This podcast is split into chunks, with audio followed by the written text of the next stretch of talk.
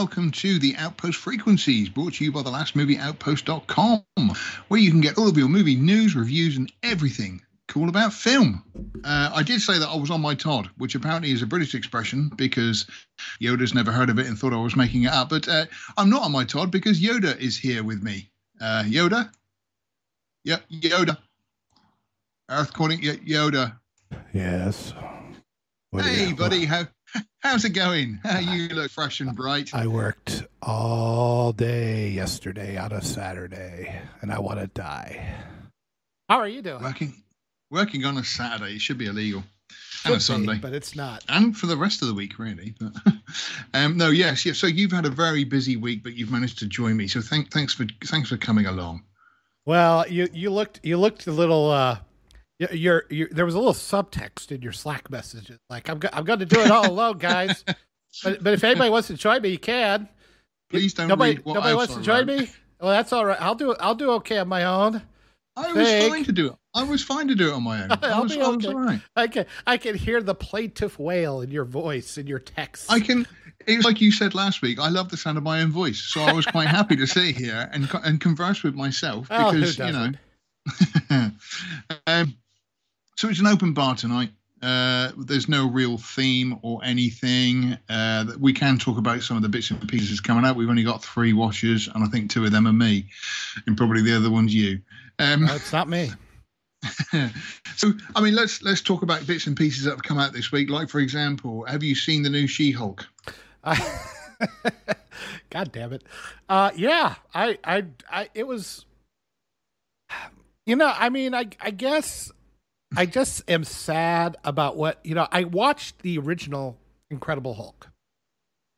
I'm kind of going through the earlier versions of the MCU.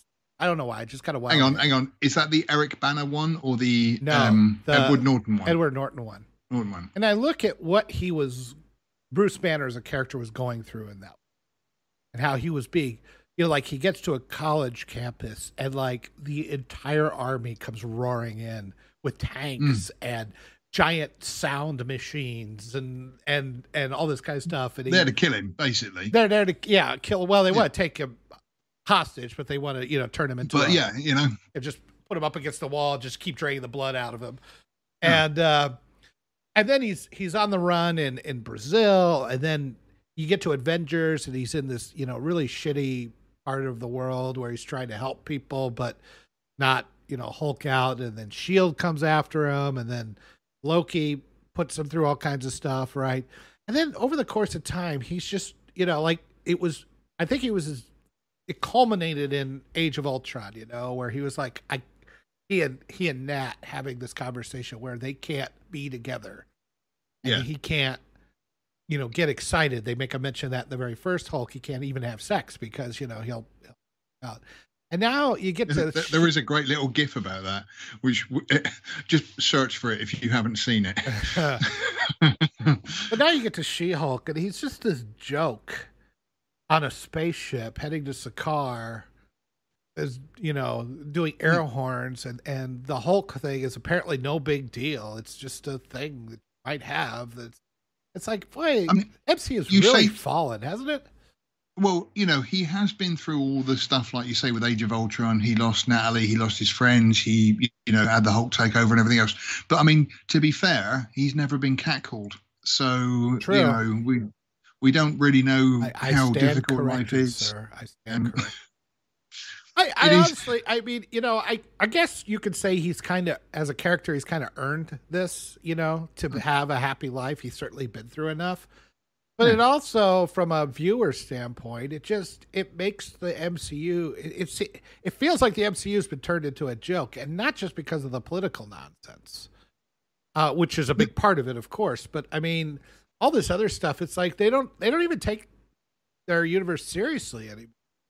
Well, Robert Downey this, got out when the getting was good. I hope he doesn't come back. yeah, that's right. He he he chose the best course, dying. Yeah, him and Chris Evans. They're, they're well, out. Well, you say, I was going to say you say that though, but I mean, Iron Man is about to be emasculated by a black young girl who becomes. Yeah, I know the the, and, the wildly successful Ironheart series from 2019. But just whenever. the whole the the problem has been is is Disney and emasculating the men. it happened to Luke. Um, you know, Luke Skywalker, because he got killed off and he was replaced with Rey, and he was just turned into a pathetic, weak man who couldn't be bothered to fight for anything or any cause or anything else. And then it happened to Obi Wan because Obi Wan was kind of the Princess Leia show and how he was dominated by a 10 year old young girl. Um, most of you know, Hawkeye has been replaced with a with a young female now. Um, like I say, Iron Man's going to be doing the same. Captain America was replaced with Captain Britain. You know, in in that uh, Doctor Strange multiverse matter. And so the emasculation of all the men is just seems to be what Phase Four has been all about. Yes, I agree. I think we've all pointed that out what I'm saying is is that the unfortunate side effect of all this is that it's turned the MCU into an unserious property. And you say, hmm. oh, what? It was a serious property with all these superheroes and, and nonsense going on. A guy with, you know, gets a bunch of uh, jewelry and he snaps. Yeah, but they treated it.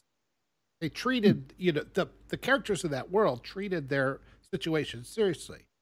Yeah excuse me. Yes, With the, the MCU was always a little bit jokey, a little bit lighter, yeah, but it wasn't a little bit light-hearted, yeah. But it wasn't. But the situations were not treated in an unserious manner, and mm. you, you, you, as a joke. But I mean, I think it's a really good indication. It's like I have been told by men, you know, I've been mansplained and catcalled. It's like that's not a serious person who looks who. I mean you would assume that Jennifer Walter was either blipped or lived through the blip. Five hmm. years. We saw an end and lost people, and yeah, was it was not a it was not a nice world that that we came to it five years later, right? I mean, it was kind of people were. It was rough, and if you had lived through that, talking about mansplaining and catcalls, I, I mean, how am I how am I supposed to take you seriously? Even forget about today's our our, our real world conflicts just within yeah. the confines of the story. It's like you, you don't even care about your own story. You don't have any reverence for your own stories anymore. So you don't care about what's happened. You don't care you don't you're just unserious people have taken over these properties and they have unserious problems and they don't understand how to how to create any tension or any drama or any stakes.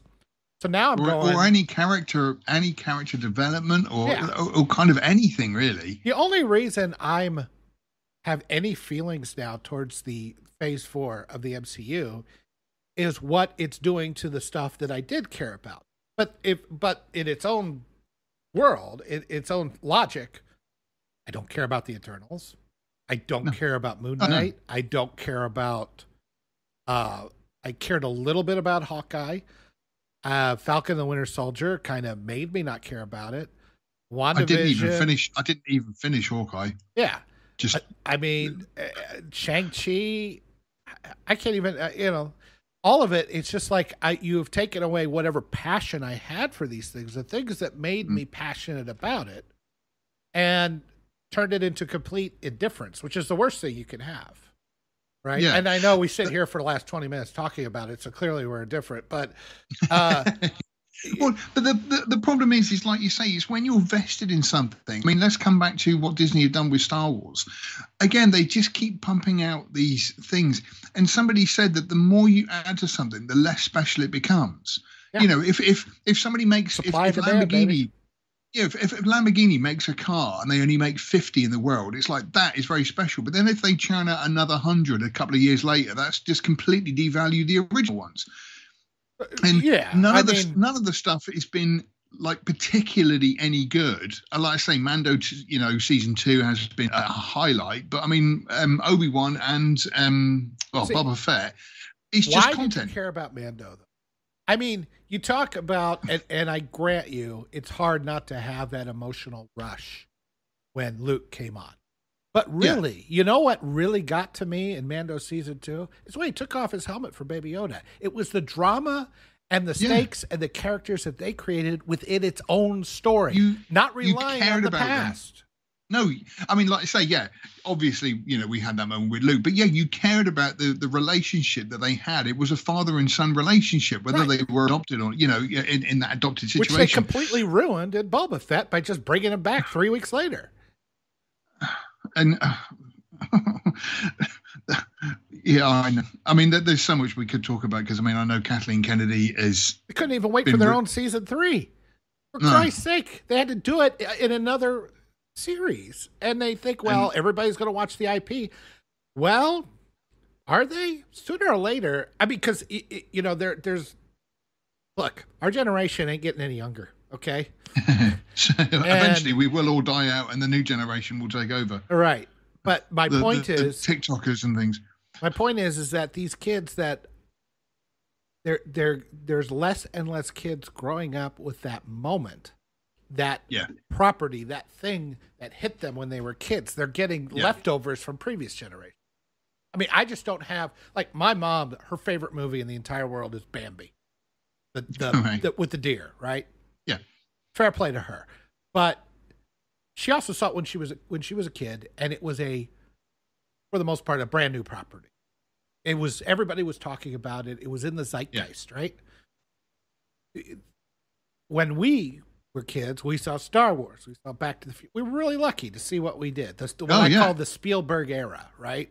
Oh yeah, From yeah, yeah. 75 to 93. I think I call that the Spielberg era. And it is just one new IP after another of things that really affected us. Iconic greatness. Yeah. Absolutely, yeah.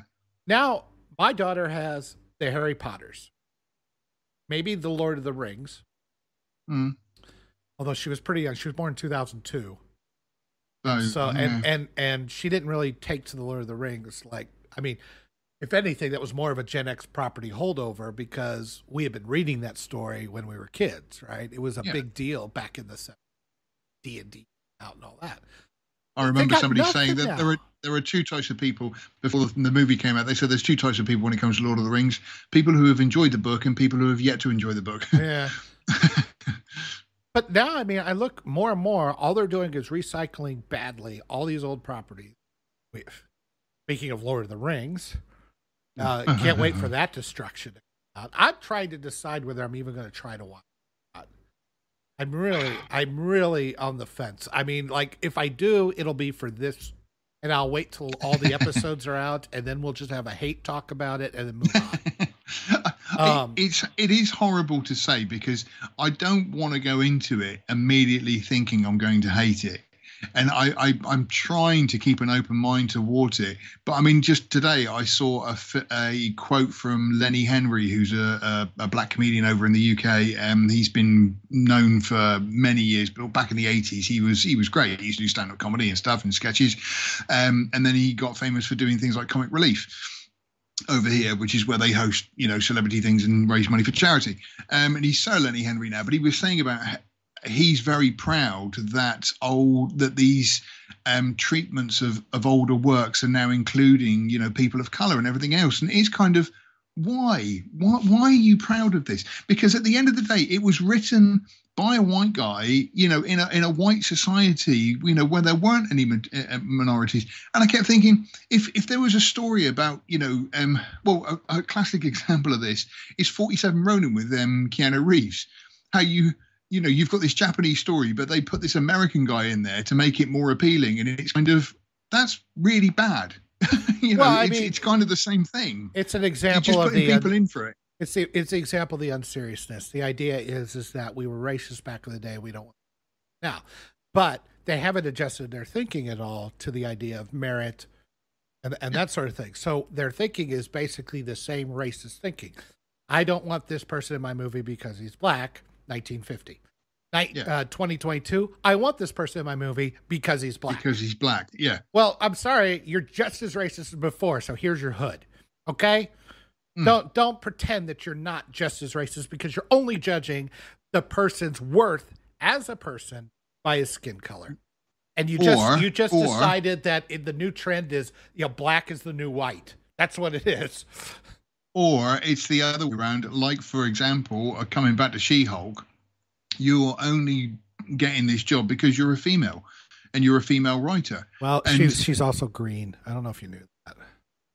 There's not a lot No, of was green actresses out there, so that was. No, no, no, no, no. I can kind of. I can kind of. I was talking about the writer. I was talking about the writer, not the actor. I, I know.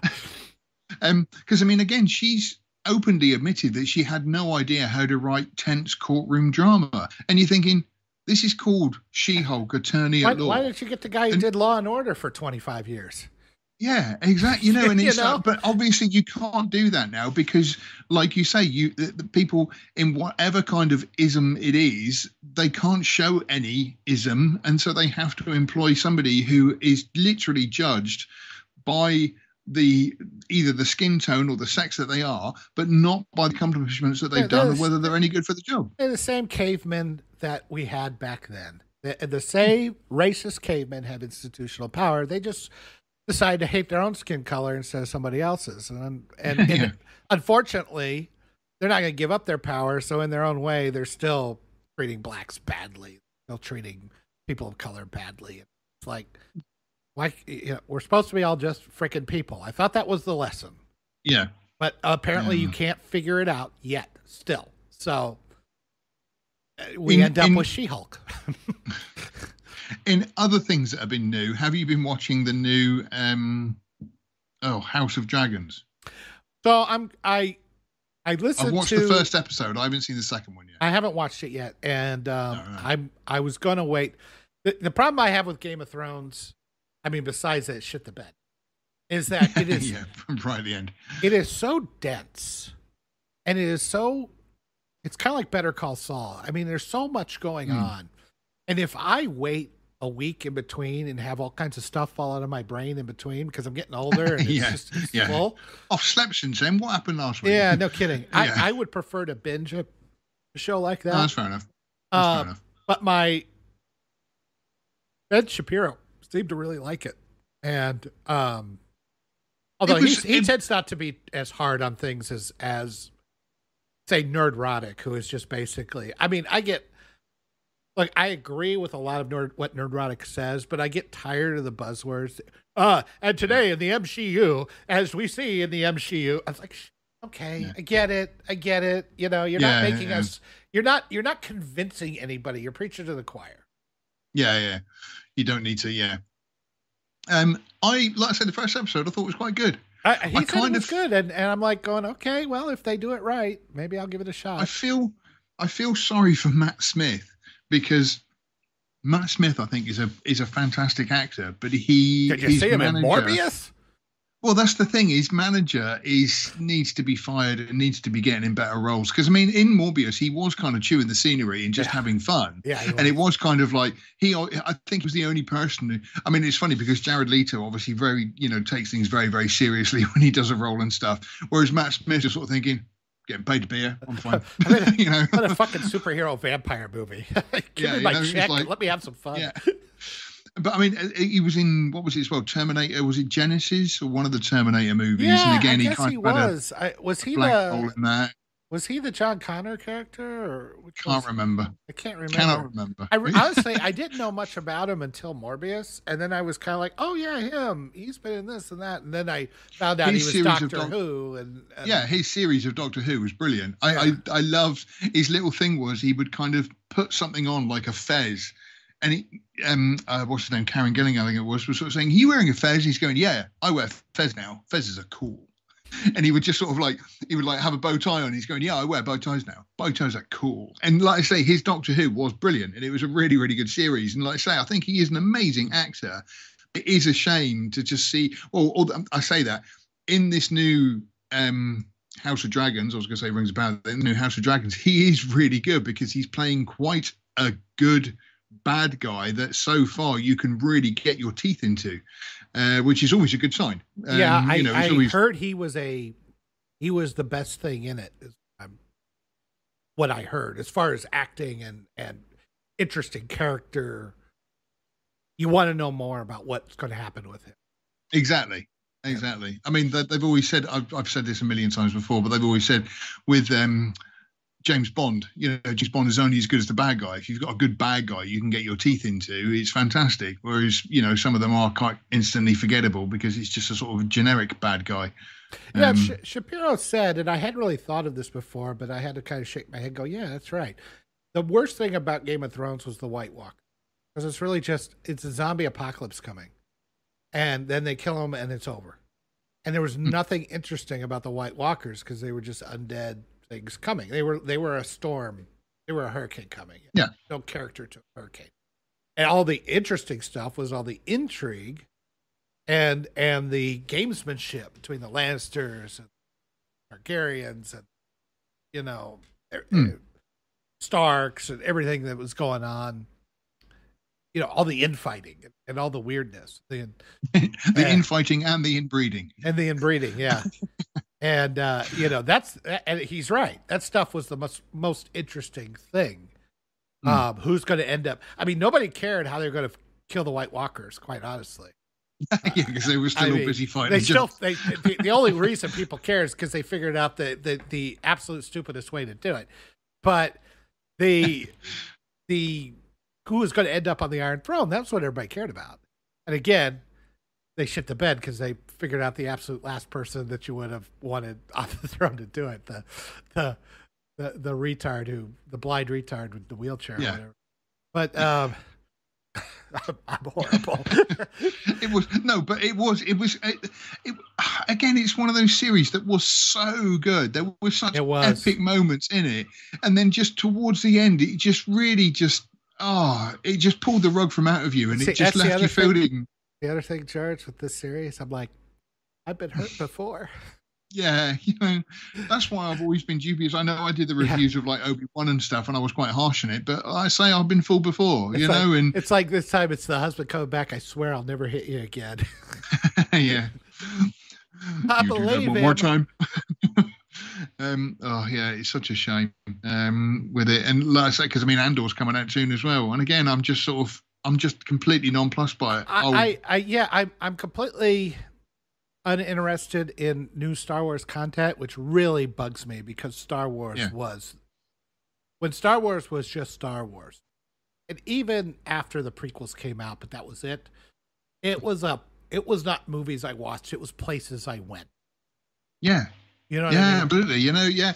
I mean, I still remember. I'm just going to harp on about the whole uh, memory thing here, but I mean, I still remember my uh, self and a mate managed to get tickets to the premiere of Revenge of the Sith in London, and they sold tickets which were um, they were going to show all six movies in one day, and I re- I still remember they they showed four, five, and six, and then seven. Um, uh, seven, eight, nine, and then one, two, and then three was the premiere. And we sat there before three started, and we were just sort of sat there going, "This is the last time we're going to watch a new Star Wars movie," You wish. you know. And yeah, no, no, no. But back then, so optimistic. Um, but you know, we sat there and, and, and we just, you know, there was a few of us in this row and everything else, and we had some guys behind us who'd flown in from America to see it, you know, and, and everything else, and we, you know, and all of us were just sort of really oh man, you know, this is the last time we're going to do this. And then I do remember then when Seven came out, uh, Force Awakens came out, me and my mate were there, and you know, we were, and I sort of came out of it thinking it was great. And I think we watched it twice in one day. Actually, me and my mate, we had lunch and went to see it again. And but now, and I just like I say, with the Rise of Skywalker, well, Last Jedi is the first Star Wars film I've never owned. I've even got copies of Caravan and Courage and Battle of Endor on on VHS. But the Last Jedi just didn't want to buy it, and like you say, it, all of a sudden it just it just took everything away from you. You know It's what's just- you know what's so maddening about Last Jedi? I, I thought about this the other day, and I'm I'm glad you reminded me. I wanted to bring this. I thought it was a, a fairly brilliant point. Um, you know how we always complain about how they have an interesting idea, but the execution is bad. Mhm. I feel like Last Jedi is the reverse of that. Like it's executed really well, but they're just bad ideas. They're terrible It's ideas. not it's not a badly directed movie. I'll, I'll, You give, know, I I'll give you. I'll give you an example. I'll give you a prime example. Made me think of this. So in in Last Jedi, they come up with the idea of of communicating through the. Yeah. I don't think that's a good idea. Yeah. Uh, To- to- but how? introducing introducing sort of yeah suddenly Yeah. new powers out of nowhere. so how just- did yeah. how did he execute? He executed it by never showing them in the same place, but just doing shot reverse, a very simple shot reverse shot to show them talking to each other. And Hmm. then when they got done, and one of them anyway, they're like she was in the rain, and he has a few droplets on, right? And that's just a Hmm. little thing to show the audience that no, this wasn't a dream or it wasn't a hallucination or anything. This really happened. It's a, it's a power greater than their own. That's it. That's all they showed. Okay. Whereas, and, and, and I think Rian Johnson is a good filmmaker. I like Knives hmm. Out. I like Looper. I think he's a good filmmaker. I think his script was shit as far as the ideas, but the execution of the script was excellent. And that's what makes you, that's what, that's what Yeah. fools you about Last Jedi Yeah. right? As opposed to J.J. Abrams, who is as subtle as a bowling ball in the face. He's he shows them fighting in the same room in two different rooms. Like they they're like she's in the market and he's in his his Yeah. spaceship. And like at one point they knock over coffee beans and then you see coffee beans get knocked over on the floor of And the then he picks up her necklace, doesn't he? And then he picks up the immediately knows where they are. But then the coffee beans, do they disappear or do they come back? Is there some stormtrooper having to sweep up going, God damn these Skype calls? You know, I mean, it's, it's all he just, getting these from? Yeah. yeah. And then it's like you can pull stuff across light years yeah. through the force. You can pull, you know, across the room, across light years, across, it, it all starts falling apart because it was executed so poorly, right? Yeah. So I mean that's that's the thing that I I was thinking about. It's like Rian Johnson's a good filmmaker who had at least for Star Wars really bad ideas. And then I see. I still, I still, I'm, I'm still always going to do this. I'm never going to stop doing this, and I will be proved one one one day. I still say it was Kathleen Kennedy because I still say that it was God, her who, script as though. yeah, but as the producer, she's the one who oversaw things. I still get the impression that with the Last Jedi, I don't I- I, I think still Rian get- I- Johnson was on board for all of it. I think he's no, a- that's what I'm saying. No, that's what I, that's the point I was going to make. is with the Last Jedi, J.J. Abrams came back in, and apparently the Last Jedi is not the movie, not the Last Jedi, the Rise of Rise Skywalker. It's- It's not the movie he, that he wanted to make, and he never said it publicly, but he kind of always implied that he was held back by Disney. Oh, I'm and sure I he think was. that- No, but what I mean is, is I think Rian Johnson was kind of like, yeah, fine, I'll write this script, and Kathleen Kennedy was like, yeah, this is what we want to do. We want to kill off Luke and do everything else and whatnot. And he just, you know, was like, yeah, let's change expectations, everything else. I still say it was Kathleen Kennedy though that is the one that is, well, I is mean, it's responsible. you know, I mean, filmmaking isn't a, a single point of failure, right? I mean, it's all a No, no, no. collaborative effort, Yeah. and you know, I mean, obviously, if Rian Johnson didn't like it, I mean, he could have done what Colin Trevorrow did and just left. Could have done what the two guys uh, who were on Solo um, yeah. could have left. Oh, you know? Phil. Yeah, that's right. Phil, Phil Lord, yeah. Chris and Chris, whatever his name is. Yeah, Yeah, I can't think of his name now, but yeah, like it's, it's funny because I mean, somebody said about um uh Trevorrow the other day, and sort of like how his idea didn't obviously fit with Disney's idea, and so he walked away or creative differences or whatever it might Yeah. be. But then he kind of went on to do Jurassic World, and um, um, I watched Jurassic World and sort of think, hmm, don't know who's dodged the bullet there because Trevorrow did by not making Star Wars, but then he made Jurassic World, which and if he had have made Star Well, Wars, the- would they the have been as bad Jur- as those? if if they had ended it with the first Jurassic World, I'd been like, oh, it was kind of a nice little trip back. That would have been Well, fine. But then they kept on happen. with. I don't think he did Fallen Kingdom, Oh no, no, no, he didn't. Did, um, but no, yeah, he, you're right he there. did do Dominion, The- Yeah, and I think he was. I think he was trying some different things. Quite frankly, to his credit. But uh, you know, I mean, it's like know your audience. Nobody wants to come in and see giant locusts. you know, nobody wants to see that. So I mean, I I get it. I think he was trying to.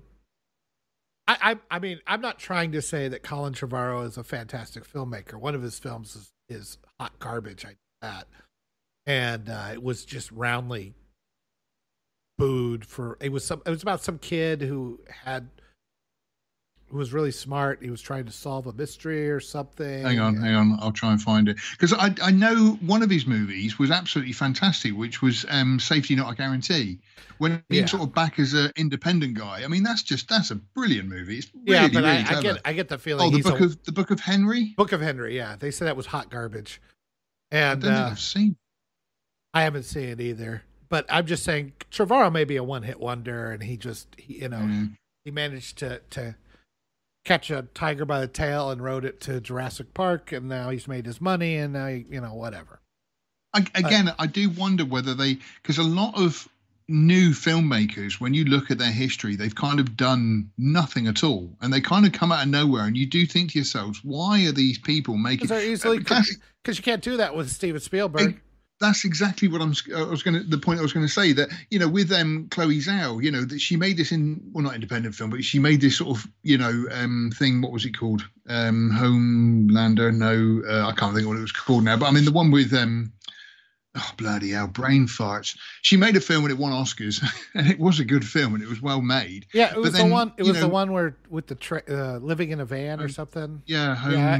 I, I, know what you're talking about. Homeland. anyway, uh, but and then she went on to the MCU, and it was just kind of it was just a bad decision to put her in charge of a movie like that because it just it, it, again her direction is good, but the story and everything else just didn't make any kind of sense. Or and like you say, you no. didn't really care about any of the characters or anything about it like that. Well, we have too and, many directors who don't understand storytelling. They can direct it, competently, but they can't but, tell a story worth of shit with it though, I do uh, like you just said. I think there's also quite a lot of interference from the from the studios. Yeah. That the studios kind of no, we we need to get this message across, and it's kind of really do we? And then I can just see, like I say, with Trevorrow, I can imagine that happening. That he wanted to tell a good Star Wars story, but then the Disney kept saying, no, we don't really want to do that. No, we really need to kill Luke off, and he's going, what, what, you know, and and you know, hence the creative differences and stuff. And yeah, then Abrams was like, oh, I'll just pick up this this flaming tire fire and see what I could do with it. You know, see if I can sprink, sprinkle glitter on this turd and just yeah. make it look mildly presentable. I, I I don't blame Abrams completely for Rise of Skywalker. I think there were some choices that weren't necessary, just because mm. Last Jedi, like you have to do light speed skipping. I'm pretty sure you don't. Yeah. You know, so I mean, there's other things in there that are all him. But I guess my point is, is that we got all of these properties that are just getting, you know, squeezed to death. Just they're just sucked out husks of what they once were. There's no new yeah. properties coming out. You and I are getting older. The kids coming up, they don't have the emotional connection to these properties. So we say they're going to keep making money. It's like not for much longer. This is this that's, is a it, the, the well is going to empty that's I remember one somebody saying about with the new Star Wars that, that you know they were sort of saying this is my kids Star Wars, and I was thinking that's so sad, you know that they are that they are being raised on on you know the seven, eight, and nine and thinking this is what Star Wars is, and it's like oh, you poor kids, you know you are you you know we were treated to you know this this this thing that changed changed the world changed the world. It changed people's lives you know. And with these new movies they're just sort of you know, had just 30 years of enjoyment. People who had the MCU, they barely got a year before it got turned to shit in Phase Four. yeah, and yeah, like I, I, I mean, I did, there's that meme of um, what's his name, um, David, not David Frank, James Franco in uh, Buster, uh, the Ballad of the Buster Suggins, I think it was, where he's getting hung and it's kind of first time, and it's kind of with whatever oh, Hollywood yeah, yeah, yeah. seems to be messing with at the moment. You know, it's just for Star Wars fans. Yeah, been there, done that. You know, MCU fans going through the same. Lord of the Rings fans are, ju- are just about to have it. You know, and talk to us Star uh, Trek fans. Yeah, yeah, exactly. Yeah, yeah. You know, we've we've all been going through this sort of mild deconstruction of of just these things that we loved and taken taken away from us. It's horrible. Uh, I tell you, I got I got some high hopes for Warner uh, discoveries. Zaslav is uh, has no time for your bullshit, and he is just taking a scythe, like the angel of death, to these properties that have any wokeness in them. Um, and one of the stories I think we had this week on the outpost.com, give it a shot. Uh, is don't give it a shot. Go there, like it. Uh, yeah, go over there. Don't give them the choice. Read. um, but the the the destruction of the Caped Crusader show, and that brought back Bruce uh-huh. Timm. But it also had a couple of others that were very concerning. I'm trying to remember who the showrunners would be, but it even Bruce Timm, he was he was talking about more diversity and won't. So I'm pretty sure they would have made him buy or get comics. And he just he just he's he's done the Zaslav guy. He's done with it all. He's like, we're not going to be sitting here just losing money so you could put out your stupid Yeah. religious message. it's about time somebody actually sat up and said this. You know, uh, again, we've we've had articles now because Obi Wan is supposed to be buying a new novel. Batman's supposed to be buying now, and it is kind of like nobody cares. Superman's you know, for full, the last Superman, Jonathan Kent, his son, is full on gay and getting married. and again, it's kind of this isn't part of the story or anything about them or, or, or anything. This is, you know, I don't care what sexuality anybody is if they're just the main protagonist in a movie, just doing what they do in the movie. I But it's kinda- got to be injected now. I kind of wonder how many of the non-pride gays, and when I say that, I mean the gays that aren't into all the political and intersectionality stuff. They just want to, you know, yeah, with I'm gay, lives. but the rest Yeah. of the time I'm just trying to pay a mortgage. Yeah. And uh, how many of them look at this? They go, "Yeah, they made Superman gay." Jesus Christ! Yeah. You know, they just want to be left alone. It's like with the, uh, um, I can't remember who said it now. I think it was Matt Walsh, but he was saying about how most trans people just want to get on with their lives. They don't want to be, they they don't want to go on marches and be on television and everything else. They just want to get on with their lives. But these activists are sort of like, hey, look, you're you're trans, you go forward and speak. And it's like, I don't want to do that. I Yeah. just want to get on with my life. I just well, most want of to these live. how I- activists aren't really trans. They're, Oh yeah. I mean, it's There's a all bandwagon. about getting. There's a bandwagon about trans. We it's a should jump on that. bandwagon. It's about social pressure and acceptance. It's about gaining power and using people. Um, yeah, I mean, I don't want to get too far into the weeds with that. I mean, it's it's destroying all our properties. So that's Let's talk about something else. I did watch. The, I, yeah, I'm so sorry. We've got our lowest amount of viewers ever. they It's miss because Sean. and- they miss Sean. yeah, Sean and Eggie's not here. Eggie is probably com- very, very drunk at the moment because it's his birthday tomorrow and it's a bank holiday tomorrow, so he's still probably very, very drunk. And Sean, I imagine, is in some bushes somewhere with a pair of binoculars watching a lady. Um, he said he's squirrel hunting. That's what the kids are calling yeah. yeah, that's right. Back in my day, it was called stalking. Um, back in my day, it was called a felony. um, I did watch this week though Samaritan with Sly Stallone. I I saw that come out. I haven't had a chance to watch it, but I thought I'd give it a shot later. It was pretty good. Was it? I was act- yeah, I was actually quite pleasantly surprised. I was very much. I'll put it on. uh, You know, there's nothing else on. I'll put it on and see what it's like. I, like I say, I was pleasantly surprised. The story kind of reminded me, and this is this is very very um, tentative, but it kind of reminded me of Last Action Hero, which I actually quite like and rate as a as a movie. I think it's quite a good movie with Arnie. But yeah, it's basically set in. Um, I want to call it Grunge City, but it's not called Grunge City. It's in a city somewhere or another. But the whole uh, of the opening credits tells the story of these two superheroes who were twins, and their parents were killed uh, at a very early age, and one of them went good and one of them went evil, and. Uh, it, it turns out the, the Samaritan was the good guy and the Nemesis was the bad guy, and the Nemesis got killed and the Samaritan just disappeared. And um, but it seems that the ma- but the in- nemesis isn't really dead, is he? well, no, no, no. He apparently he was, but somebody found like he made a. I don't want to say like a magical hammer, but he made it a hammer which could have destroyed the Samaritan. But somebody discovers this and then wants to take up the mantle of the Nemesis. And it was kind of good the way it was played out because the city was in dire straits and people are, you know, the taxes are high and they can't afford their mortgages and all this kind of stuff. But the More like Nemesis, San Francisco. I was going to say most of America and, and Britain. Um, but they. Well, London, but with less knife crimes.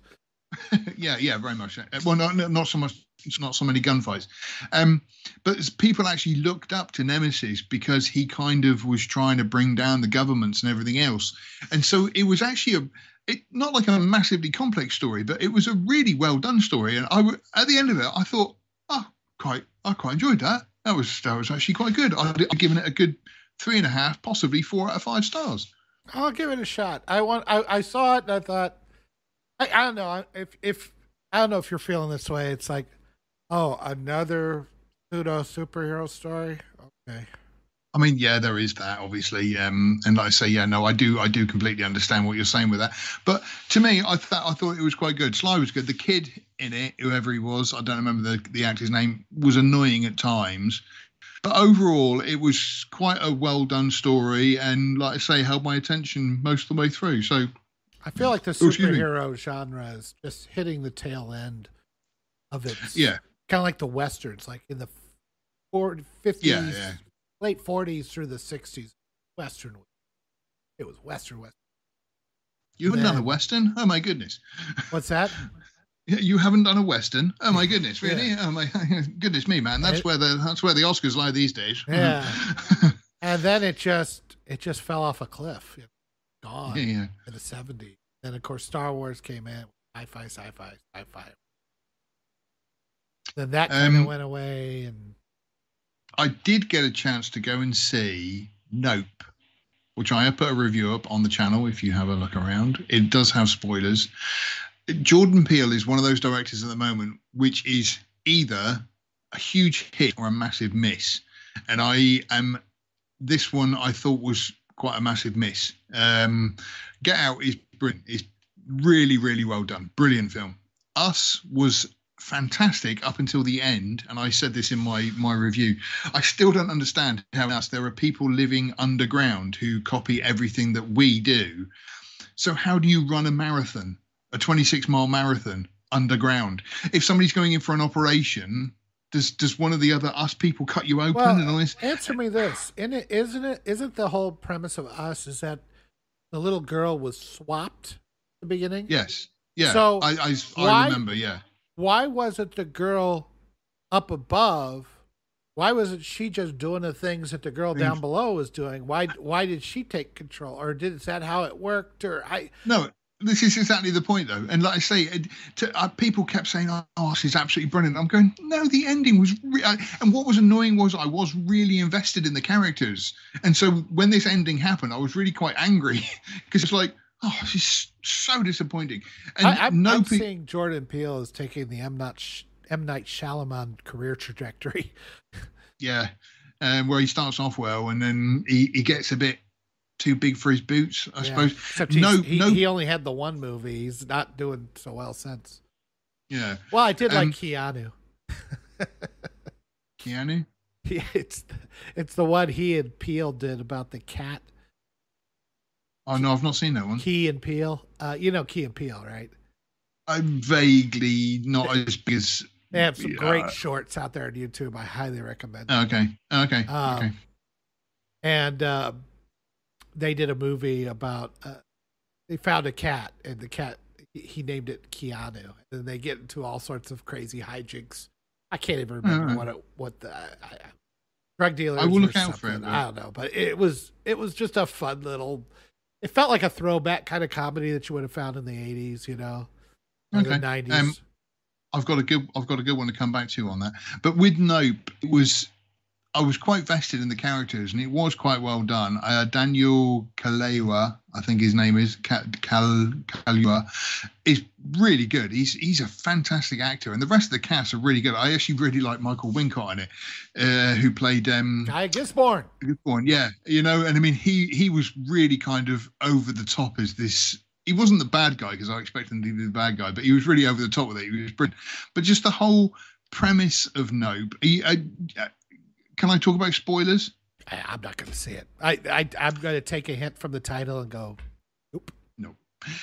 Basically, in because again I mentioned this in the review. In Signs, the the thing that killed the aliens was water. And you do kind of think to yourself, what stupid aliens would then invade Earth, which is 70% covered in water? Um, I Uh, I, I, don't, I never bought that. That you know, it's like we have other resources and well, no, wait, person. wait, wait. Yeah, I mean, I no, I mean, just saying that everybody's saying, "Oh, you came to us where it's covered in water." It's like, yeah, we we have lots of land too and plenty of resources, and we don't know what it kind of doing. makes sense why they Amer- uh, they attack kind of Middle America. Middle America, Middle they're, they're is- inside, yeah, And miles then- away from.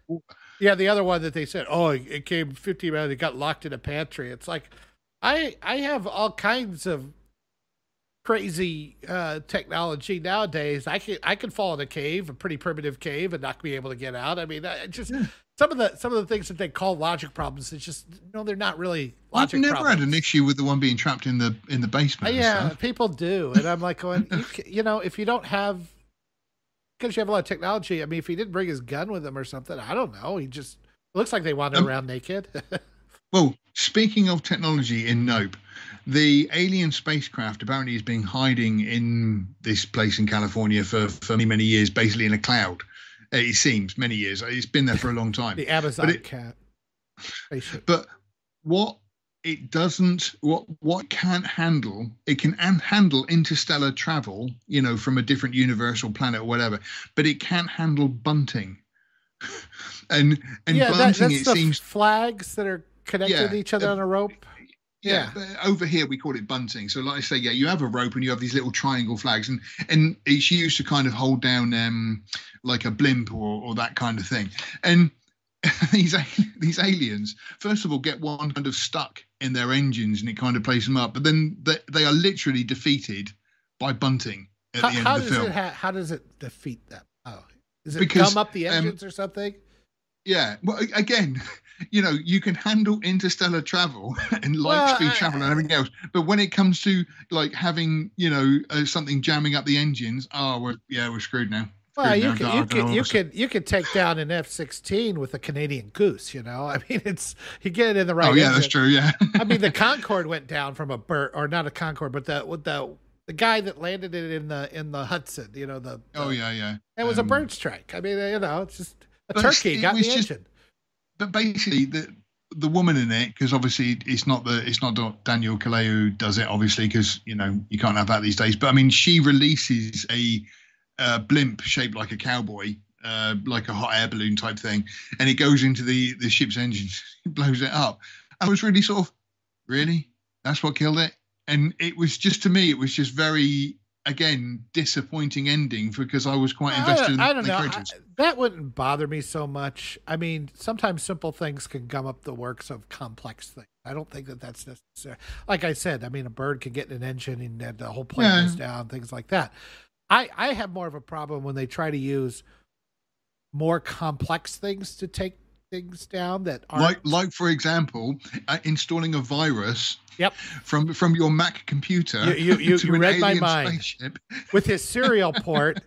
yeah that's and, right and yeah not only, I mean, if you know, yeah usb if you know anything about coding, like he could have put something in there that maybe just blew data into the into the and gummed up the works. That that that I might have been able to swallow, maybe, but just like he had a skull and crossbones, and he he was able to figure out the drivers to the sound card and the Hang on a video. I'm, oh, yeah, I'm just gonna I'm just gonna download a quick skull and crossbones in a second just to upload that. at While we're time. at it, I'm going to have it go Because aliens know to multiple systems and in sync at the same time come up on all their screens. We're going to assume that they're all connected together. We don't know. It's 1996. I guess it's how that shit works, right? But we're Yeah. still using fucking modems. No, I, I was just like, that kind of stuff bothers me. You know, Yeah, a wad of a wad of garbage in an engine, I, that that bothers me less. But people kind of have Uh. expectations in a movie that they think they're I- I- they're they're seeing things. It's like, oh, that wouldn't happen. It's like, yeah, yeah, it would. It happens every day. God damn, what are you talking I about? just to, to me, I just I would I would have liked a better understanding, a, a sort of just a better ending, really. And like I say, for me, it was just disappointing. And there was also, I don't know if you've seen the meme of the monkey's paw and the kid bumping fists. I, I, I, it, if you if you've seen, I think it was in the trailer. Basically, it's about a a monkey and a kid, and uh, the monkey was on a TV show, and one day it goes completely ape shit and kills everyone, uh, apart from the kid. I still don't have any understanding of what relevance that had to the main story. It was. I, maybe I missed something. Maybe I, I, I don't know. Maybe the yeah, copy you might you had might give that section another watch. Maybe there's something there, or just go to Wikipedia. But uh, I, But- I, I had again, that it's kind of like I just don't pay attention for a second, and then I go, why, Yeah. why was that? And it's like, well, if you've been paying attention, Yoda, you know. Yeah. Um, but no, like, yeah, but that kind of again annoys me that it's like, say, if you miss a single frame or something, because apparently when this monkey went nuts, a shoe was stood up on its toe by itself. And again, I'm looking at it and going, I, I, I, we keep cutting to that. I don't know why. Why? It could and, be and just Jordan Peele's up his own ass. that's kind of the impression I got. I know we can't speak ill of Jordan Peele because of his skin color, but Uh, um, no, that's kind of that's kind of what I thought. Um, but yeah, like I say, not a not a massive fan of that. Um, going a bit more old school. Actually, I've got some new. I have seen some new movies, but going a bit more old school. I've watched for the first time ever, Once Bitten, Jim Carrey. I saw that, but it's been so long. I I don't recall that much. I know he Basically- kind of turns into a vampire, but then She's yeah, she's a vampire. She has to drink the blood of a virgin before Halloween or wherever it is, and he's obviously a virgin trying to lose his virginity. And it was, I mean, it was it was it was one of those films that would never in a million years get made today. Um, but at the same time, it was it was kind of it was one of those films that was so bad it was it was entertaining, but not in you know you're laughing at it, not with it. Uh, at most of the time, it just struck me as one of those mid late '80s throwaway comedy movies that had, Right, so had never a heard of it. concept that was fine. yeah. yeah, it's like nobody very nobody remembers it, you know.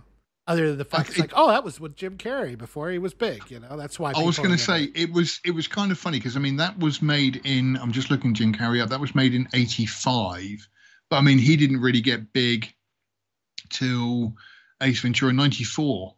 Um, even though he did a, a few bits and pieces in between it, like Earth Girls Are Easy and and the Deadpool and and that kind of thing, you know, it, like I say, it, there was quite a there was quite a lot of stuff that he did. Oh, he also did the Sex and Violence Family Hour. Yeah, I was kind of surprised how much of a career he had before Ace Ventura. Yeah. Um, I, I remember seeing him in this one show called the Doing Time on Maple Drive. It was like a made-for-TV movie where he was gay and the brother was had other problems, and, and it was just like, um, it was just one of those movies that they just keep coming out with that you know like living in um a middle class home in a nice you know suburb or something was like hell on earth all the time for Mm. everybody that's that was the, that's what holly i mean you can kind of see the writing on the walls what hollywood thinks of you know just normal people you know we're all just yeah. we're all just seething balls of neuroses and mental problems and everything and they made it come true thanks hollywood we've seen tiktok yeah, that's right. Um, but yeah, like I say, it was quite it was quite amusing. And then I also um, came across um, I haven't got it written down yet because I haven't finished it. The Nick Cage vampire one. The it. no, Oh. not Love at First Bite. kiss kiss lovers vampires kiss or something Kiss, that's it, Vampire's Kiss, vampires kiss which is very strange because Nick Nick Cage all the way through talks kind of like this uh, all the way through, and it's very strange. it was um, yeah, that was um, I haven't finished it yet, but like I say, that was quite a culture shock. Um, another 80s classic, or say classic again, one I'd never heard of, but I did watch it because it had Catherine Mary, um, yeah, Catherine Mary Stewart in it. It was The World Gone Wild. never seen No, Bruce Dern, um, Michael Paré, and Adam Ant. I don't know if you guys had Adam Ant over there. He was a British pop star. yeah who- yeah we who- had Adam Ant. Oh, all right. Okay. But yeah, this film was in a nuclear ravaged wasteland in Earth of M 2087. Water is as precious as life itself.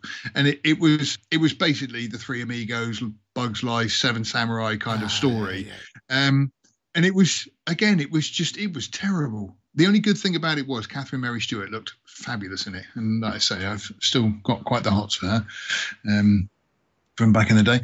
Now, moving on to more newer stuff, I finally got around to watching Top Gun Maverick. oh what'd you think Annoyingly blown away. it was really good. It was. Yeah, I say annoyingly because damn it i love this I, I, I didn't expect much from it. Like I said, I've never been a fan of the bit of the first one. I've seen the first one once, I think maybe twice in my entire life. Never really caught on with the first one, but this one was just great. It was just good. The only complaint I had was towards the end. Spoilers if you haven't seen it. Towards the end, I thought it got a bit sort of oh come on, you know, just there, there was dead. th- you know you're talking about when they got into the f-14 and then yeah They, they managed I- to steal I- it I- and get away. And I, I I agree, but the thing is, by that point, I was like, I'm in. I don't give a fuck. it's all been utterly ridiculous so far. Yeah, I'm. I'm going to carry on. I'm I'm great. I'm good. I'm happy. I'm having fun. I mean, he was wanting to entertain you, no doubt. And Yeah, yeah.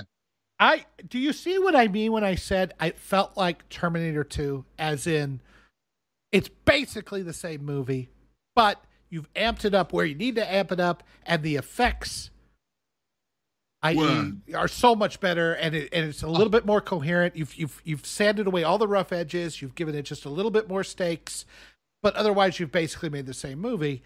And it's a it's a you know it's like 2.0 version of Top Gun. Like if they had the technology and everything that they could have done it, they would have done this. The only thing that uh, not annoyed me, but the only uh, there was bits and pieces like they kept saying they've got like the Russians or whoever it was have got like fifth generation fighters, and they never kind of fully explained what that was, and that they kept referring to it like it's better than going, it's better than fourth generation. yeah, I got that much, but that's as far as F my F my expertise. 15s, F 14s, I think are second generation or something like that. Oh, are? I think they Oh. they're pretty. I mean, F 14s to me. I mean, when you're growing up, those are those are the hot shit planes. I mean, they can they can put their wings up, they can pull their wings back. They look cool as hell, and uh, they the, the Like I first say, I was I was. I was never into it, and so when they kept saying, "Oh, they've got F, F, you know, these fifth generation fighters," I just kept saying, they said that they're more technically advanced, but it was kind of, can somebody just explain how? And then that just gives me a bit more caring Well, of what's they- going on. it, it's it's mostly to do. It's like your car now, right? Like if you go to a car from the 1980s, there's no computers in, it, right? Yeah. You got a you got a radio that has a little thing that goes back and forth, and Do you remember choke on a car? And you had to Yeah, kind of like the choke yeah. when you start. Yeah. or a clutch. um, but you know nowadays, I mean, your car is just amped out, right? With you know electronic yeah. stuff, and not just the stuff you see, but like the stuff that keeps the ride stable and all that kind of stuff. Think of it along those lines for jet fighters, you know. If somebody had explained that during the movie, it would have just given it a little bit more credibility. No, uh, I, I think it I was found. fine. It's like these are fifth generation fighters. Oh, that sounds. Like I say, I wasn't disappointed overall. Like I say, I was thoroughly invested. And I like, I did like the way the story played out as well. That I don't really remember what happened to Goose. Did- I take it he died in the first Yeah, I remember he, he ejected and he hit the canopy, which The apparently problem- was a thing that would happen. I mean, that was not a that was not a just totally made up thing. And and he The- hit the, the prob- canopy and broke his broke his neck. Oh, no, the, the the problem was as well is I kept sort of kind of confusing it a little bit with hot shots. Yeah, There's the ground, looks hard. That's a good way to lose an eye, my friend. it's like when they were landing. It's kind of, uh, guys, you want to get out of the way because we're uh, coming into land here. Lost a wing. There's another one.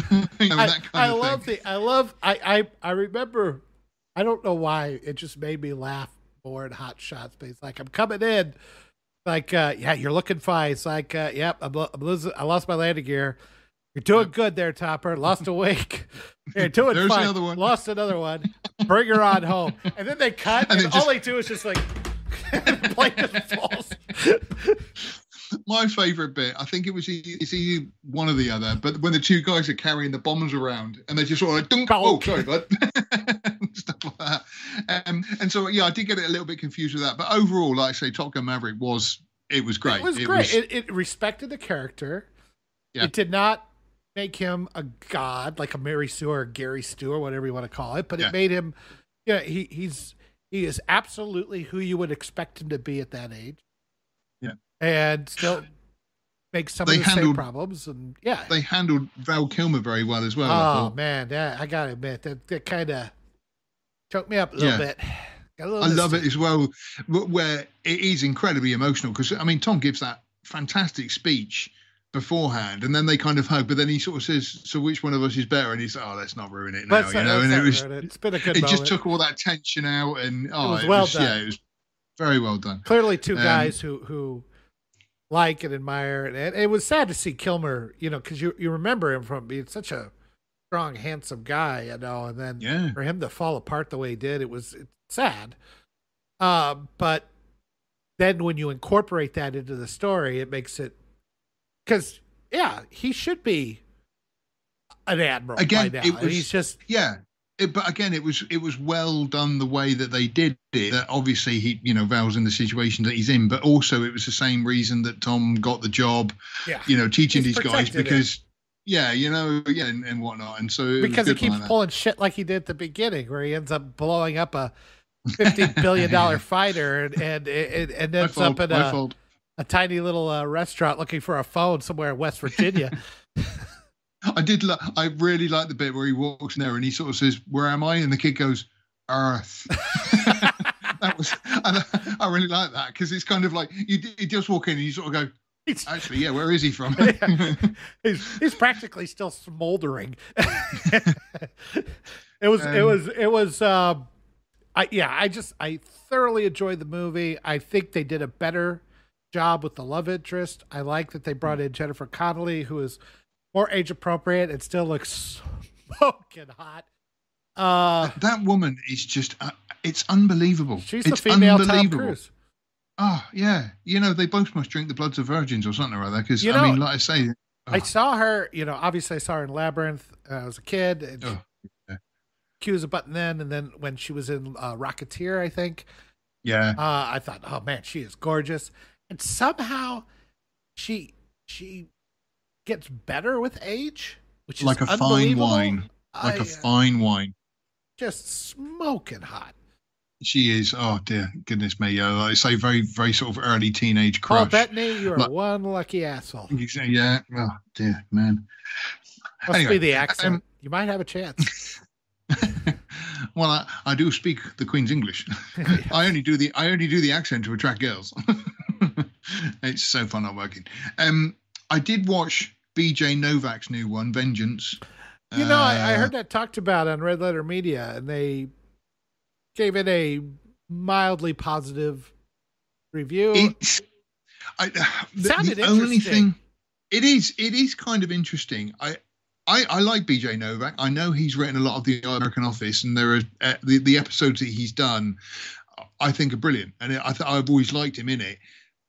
I do feel his direction was not amazing. Uh, there was massive continuity errors in some places. There's a scene where he's talking to Ashton Kutcher, and Ashton Kutcher has got the sun come directly in his eyes at one point, but when it cuts back, you can see that it's not, and it's kind of annoyances like that. I think the problem that the movie suffered from was, I'm going to say, lack of budget. That if he had a, just a slightly larger budget on, on the production on this, it would have been absolute belting. It was really well done, and it was very well written, and it's kind of a black comedy, uh, not not like a a black comedy, but like a dark comedy type of thing. And it, it was it was very well done, but just it just needed that little bit of extra extra cash. And I think it would have really polished it off very well. I, I haven't seen it yet, but I do want to give it a shot. What they did say is that they appreciated that Novak was not trying to um, paint. He wasn't doing anything with a broad brush. Like each of these people were actual characters and not just stereotypes and doing a fish out of water Yeah. story and things like that. And it wasn't really a comedy per se, although it had funny moments. Uh, but th- they commented that he seems to be a guy that has is trying to say something and trying to say something more intelligently than you know your average well MCU movie or. You know what I mean? I I, I think the film will suffer from that because there's a lot of people that I like you say he is trying to say something and it was it was quite I don't want to say deep, but like you say, it's not it's not a Marvel movie. So I imagine a lot of people are going to miss this because Right. it's But there's it's- no helicopters exploding. like he wasn't, like, showing-. Oh yeah, Southern white people are all bigots and racists. You know that's that's what you can expect. It's the only of- American accent, accent I can do. No, I can I- do I'm the just New saying- York accent, but I'm not talking about your. I'm just saying that that's how typically they paint.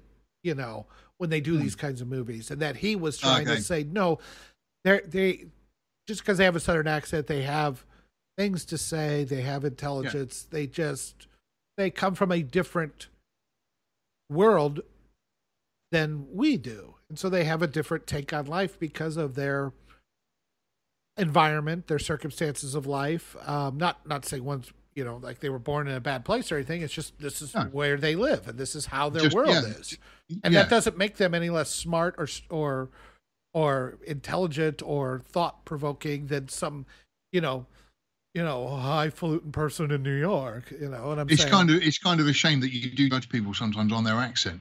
Over here in the UK, we've got some accents, and you just think that person sounds thick, and it's kind of they're not thick. It's just the accent that they've got. No, you know? I know. I mean, if I hear a, a street accent and I, I hear it out of white people, not just black people. But when I hear that accent or heavy, heavy Southern, sometimes you know it, it's like you sound like an idiot. But I mean, I, you know that's not fair because I'm sure no. that, that, I know people with accents that, that yourself that are actually fairly intelligent.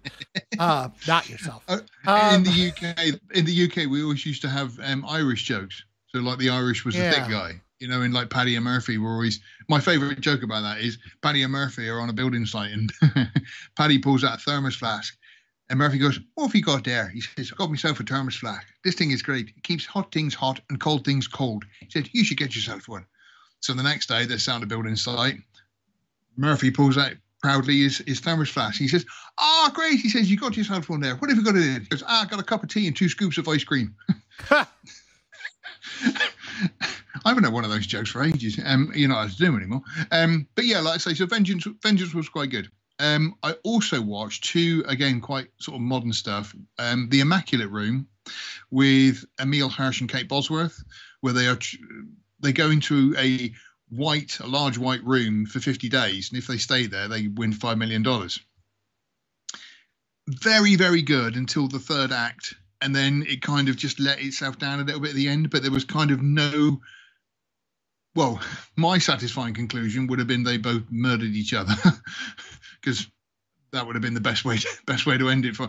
But it kind of it it didn't kind of pussy out, but it just sort of was disappointing at the end, sort of. Um, I found, but it was an interesting concept, like the whole Big what, Brother. What was it called again?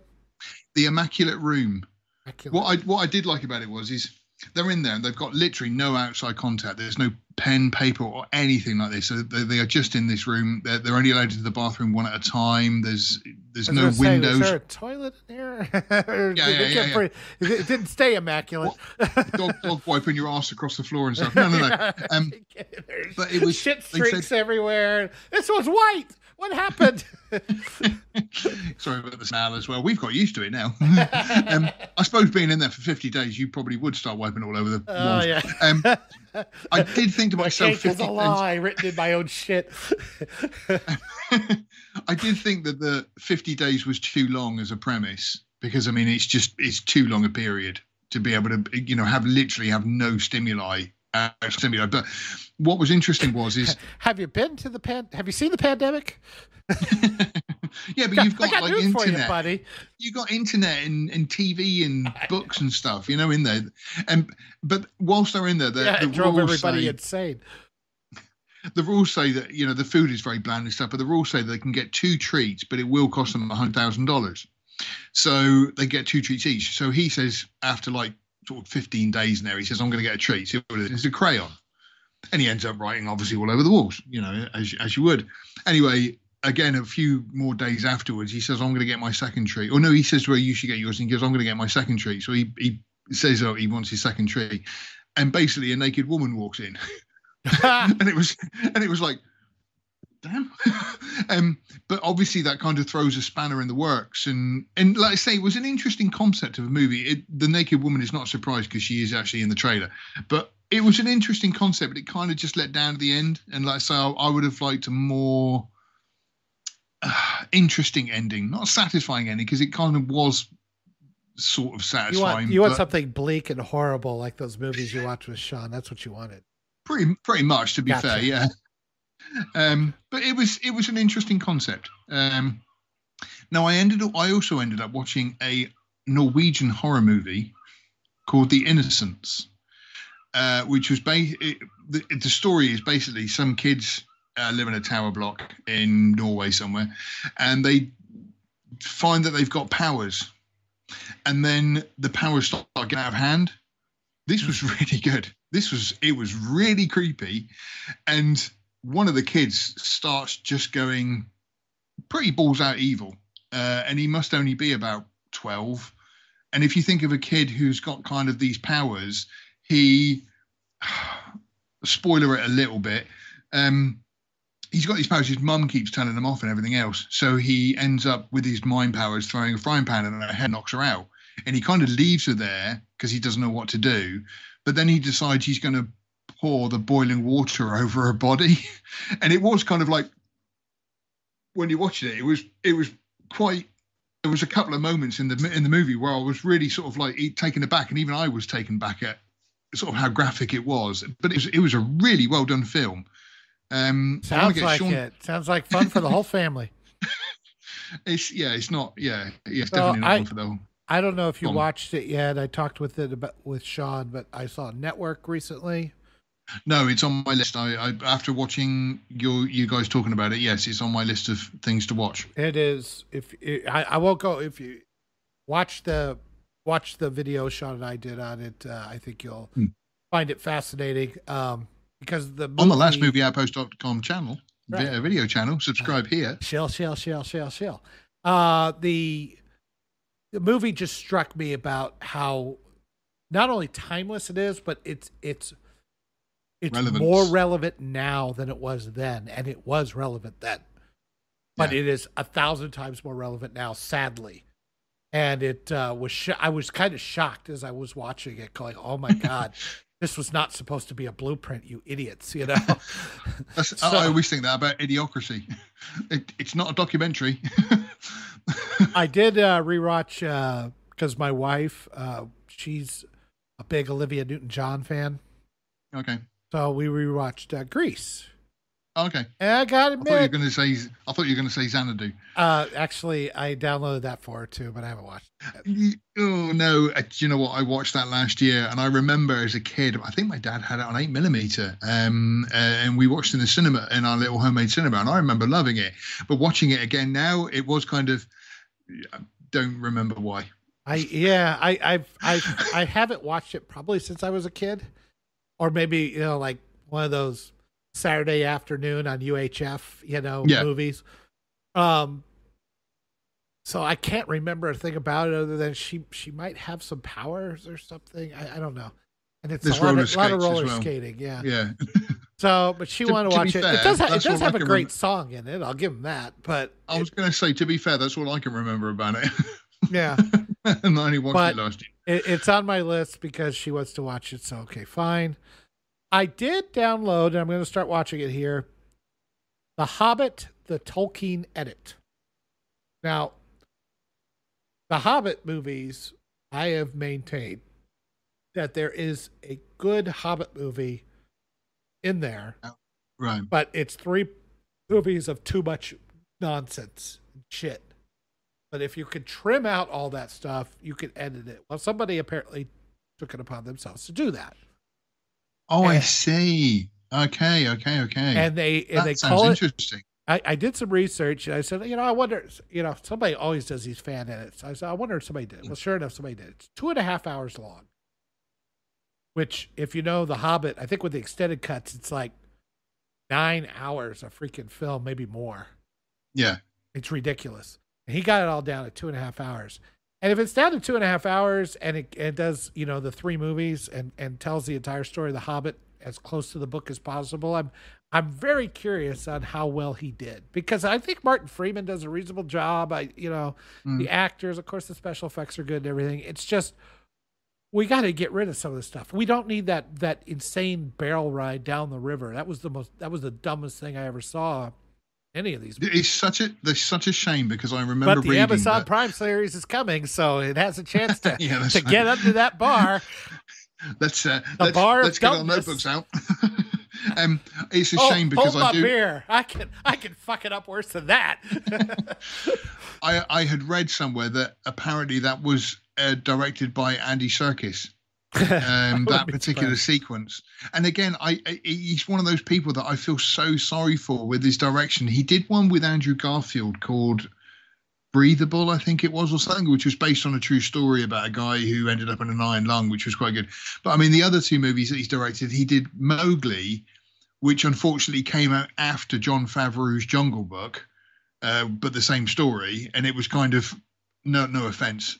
I wouldn't want to follow Jon Favreau into the bathroom, let alone you know a movie of the same thing released at the same time.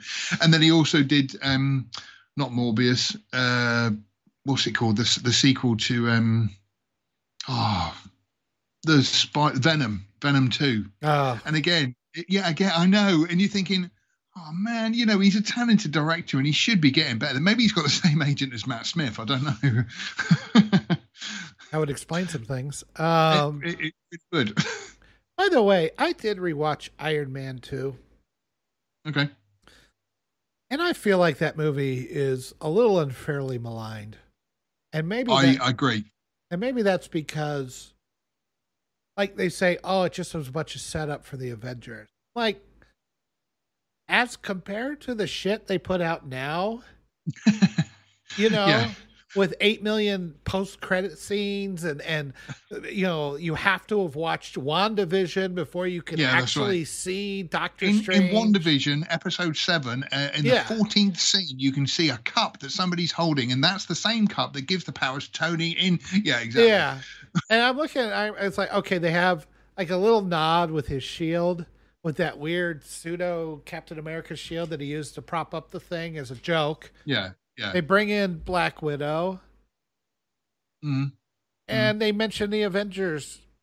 They bring in War Machine. I mean, nothing. It's not that. I, I don't see what's that bad. And it's Yeah, like the good guy, but bad guy as well. Because what's his name? Mickey Mickey Rooney is the uh, Mickey Rooney. No, Mickey Rooney. Mickey yes. Rourke. I was just thinking, that's that's completely wrong, isn't it? I just, I just got Oh, that. Jellicky Jellickers! I'm gonna get you, Iron Man. whoosh, whoosh, Jimmy Jelliker. I just I just saw that that old fuck's head in that big giant arbor. yeah. hey, Tony, palladium in the chest, terrible way to die. Um, Mickey Mickey Rourke then. Mickey But he. there were so many. There were so many possibilities. Apparently, there's a petition going around that's saying that um, Wolverine should now be by, played by Danny DeVito uh, and stuff. You know. Well, Um, as, but yeah. as serious as they're getting, yeah. But I mean, I look at that movie. It's like, okay, so so you've got Tony Stark. He's having to deal with his impending death. He's got Yeah. the pressure of trying to keep, you know, he's he's been cleaning up the world. You know, he's Yeah. taking care of all these. Because remember, in 2008 when it came out, we are still hip deep in the war on terror, right? I mean, 9/11 is still fresh in a lot of people's minds and uh, you know we're kind of coming to the tail end of it but still there's there's a lot of that going on and so iron man appearing at that point in time that's kind of where our universes diverge in my opinion yeah i know retconning and all that fine but you know at that time all we knew is that you know this is our world and now we have iron man and so that's where the mcu starts otherwise everything up until then has happened just the way it happened before Yeah. and so now we got a guy in an iron suit who can actually do something about it on his own. He can get in and out. Hmm. He, he has very little radar profile. He's got this. He craps out technology the way I crap out burritos. I mean, he's just insane. And now, but Yeah. but but the thing is, the, the thing that's keeping him alive is killing him. Yeah. And, and he can't take it out because it keeps the shrapnel away from his heart, and he can't keep it in because the palladium is killing him. Right. And then they kind of introduce a little bit of you know his relationship with his dad and him being unable to talk to Pepper, talk to people, and he's he's being self-destructive. Um, and you can understand why he's being self-destructive to a certain extent. And I, I don't know. I, I I find the movie more compelling than I think people give it credit for. It's as good as the first one. it's not as good as Black Widow. Yeah, sure. Um, it's, the- it's when you say that and you go, "Did Black Widow have a movie? Oh yeah, she did. yeah, didn't she did. Um, They- now it doesn't have as compelling as a villain. I Mickey Rourke is okay, but I think in Mickey, Iron Mickey Man, Rooney. Mickey Rooney's okay, but uh, in the first Iron Man, you have Obadiah Stane, and he has clearly a close relationship with Stark, and the two are on screen together a lot. And there's, there's, it, it means more when he finally kind of comes clean, and and you find Hmm. out what's going on, and he's he's working against him, and all that kind of stuff. That that tension is constantly building. Whereas in Iron Man two, Rourke just appears out of nowhere, as far as Stark is concerned, on the Monaco Yeah. track. And then they Yeah. put him in jail. So as far as he's concerned, he's gone or dead. He may have died. As far as he knows, maybe he died in the prison breakout. He doesn't know. And then Hammer, look, I love me some Yeah. Sam, I love me some Sam Rockwell. Okay, he's fantastic. but he is he is a complete joke in this movie. He's Yeah. not. He he's never credible as a villain. Nobody takes him seriously, and he and he shouldn't be. And so, the the real story is Tony at war with himself. But the stuff that's happening alongside that is never. He needs that secondary pressure. You know, the the Mm. war on terror. He's already mopped that up, so he doesn't have to worry about that as much government's giving him a little shit, but he takes care of that in the very beginning. Which, by the way, I just absolutely adore that scene with him telling the government to kiss his ass.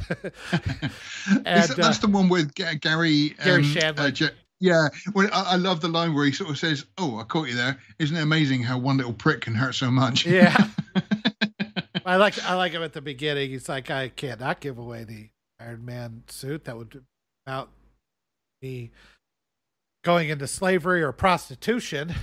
Everybody laughs. He goes, "Look, I'm not an expert." He goes, "On prostitution? No, you're a senator. Of course not." I, It's- I just love the, the big middle finger to the to the establishment. I love all that. Yeah. And, and then of course the scene where he puts on the the briefcase armor. yes, It's It's just still- it's just. It's just it's too short, but it's that freaking awesome. in is it um not Endgame? It's the the one before um Infinity Wars where he's got the whole nanobot suit. yeah. It's just it's not as good. That It's whole too much. sequence where the, the the whole bit in the first Iron Man when it all goes on and everything else, it's just oh, it's so beautiful. It It's just it's so nice. I get I I I I don't like the nanobot armor aesthetically, let's put it that way. yeah, but I do like it thematically because the idea is the, the through line through the MCU is that Tony knows, especially after Avengers, that something is coming, and Yeah. even more so after Age of Ultron when Scarlet Witch kind of messed with his mind. That's why he creates Ultron, and all this stuff. He knows something bad is coming, and he even says so in in Endgame. You know, when he loses his, you know, and tells Cap you're a liar and all this stuff because he knew this was coming. And so he is constantly taking his armor to the next level because he knows he needs to fight something that he, yeah. he doesn't believe he can fight. And in truth, it's still not enough. Thanos defeats him, right? Hmm. He gets stabbed right through the, you know, all his technology, everything, this pinnacle of technology, which thematically we see is makes his original Iron Man suit look like a Model T. oh yeah, because Oh. that original suit again was kind of brilliant the way it was It done. was. Because It was great. because I, I mean I'd heard of Iron Man, but I never really knew much about him, and I, I, I kept thinking, well, that obviously can't be Iron Man because that's just that's awful. But obviously that he he managed to build that in a cave, but obviously when he gets a back box home to his yeah, you know, when he gets Well, back I'm home, even well, talking sorry. about the red and gold one, the Mark III, let's say. Oh, okay, Even that one looks like a Model T compared to the nanobot one, right? right, yeah, yeah, And it's still not enough. And that's what I think is the brilliance of Infinity War. It's like every, everything they did, they just they got defeated. It wasn't enough. They didn't work Mm. together. They let things get, you know, they let the government, they let bureaucracy, they let um, things get, you know, break them up. Um, that that's one of the interesting things about Captain America: Civil War is that the the antagonist in that one, not necessarily the villain, but the antagonist in Civil War is Tony Stark, not Baron Zemo, yeah, yeah. because they don't even know who the hell he is. No, yeah, They yeah. don't meet him until the very end. They have no idea. They know something is working against them, but they don't know. They have no emotional attachment to it. But it's Stark submitting to authority because of what happened, and yeah. screwing things up with the Avengers. Um, that led them to their defeat in, in Infinity War. And so, yeah, I appreciate thematically the armor. I don't like Nano. I wish they would have done something a little differently, but that's not. That's neither here nor. it's kind of one of those things that I think somebody said recently, you know, what happened with the good old fashioned putting the suit on? Everything kind of seems to just kind of come out of nowhere now in this yeah, whole scene. this Moon, nano, Moon nano Knight was the same. Yeah.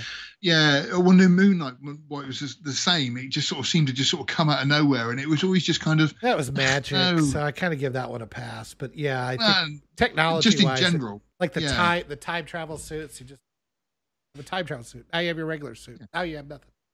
Uh, Yeah. you know, ah, I don't know. They they What just you got yeah, lazy. What did you expect? Yellow spandex? Yeah. Well, I mean, you know, that was that was the thing that I think I loved about the original Iron Man Iron Man was all the the attention to details and building the Mm. suit and all the little pieces and parts that went into it. Literally the nuts and bolts. Yeah. And that. Yeah. And uh, you know, now it's just like uh, magic suit. Here you go. You know, Yeah. And we'll give one to Spider Man while we're at it. I think, like I say, I think the second one is underrated. I do Um, too. I I think think- uh, I think it suffered. Just as this is just my thought process because I th- there's two two lines of thought. with. I think it suffered because the first Iron Man was just brilliant, and it kind of came out of nowhere, and everybody it just it was just brilliant, and so the second one had to live up to the first one, and the second one is good, but it kind of didn't exceed the second one, and so people just thought, well, it's not as good as the first. It should be better than the first one, and it wasn't because you, it was difficult to prove. And I think the same thing happened with Ultron. To be perfectly honest, the first Avengers movie was fantastic. and, and I and think Ult- Ultron is underrated too. Un- I- uh, Ultron is really good, but Yeah. it's just it's not better than the first one. And I think people went in there thinking, "Oh, this is going to be better than the first I'm one." not. I'm not so certain about that as- now. Oh, all right. I, honestly, was I, I, I. I mean, the Avengers is good. Don't get me wrong, but man, it feels almost simplistic because, like, I, I, and part of this is because we have the whole saga done. Yeah. Right. Yeah. But I feel like with Endgame. Age of Ultron really adds a lot of nice texture to the to the MCU. Yeah. Characters in the right places, and it also lays the groundwork for Civil War and Infinity Yeah. War because of like you said with the hammer and that kind of thing. Yeah. And the but like hammer you- and yeah, other and that kind of yeah. stuff. So I mean, there's a lot that happens in there. Whereas the first Avengers, just it it they're trying to figure things out. I don't want to take away from the first Avengers. It's a very fun movie, but it it there's something tonally or something that is not quite what they figured out in Phase Two, which I don't think they figured out until Winter Soldier when the Russos came. Mm. I think that's Oh, when they yeah. solidified the proper tone of the the proper atmosphere and, and story points and things like that. That's when they really got it figured out. Up until then, it was good, but I mean, Thor wasn't, you know, blowing down the doors. Thor: Dark Yeah. World didn't blow down the doors. Iron Man three is is interesting, but it's not. I like it. I like I it a lot, but it is it doesn't feel like the rest of the MCU. It's got a weird. It's a Shane Black movie. yeah. I mean, uh, yeah. it is. So I mean, Yeah. Phase One and the first few movies of Phase Two are really still trying to find their voice. They're trying to figure out what is this all going to. For me, though, I think the end of Phase One with with Avengers, the first Avengers movie, it's just the way that they brought these characters together so well.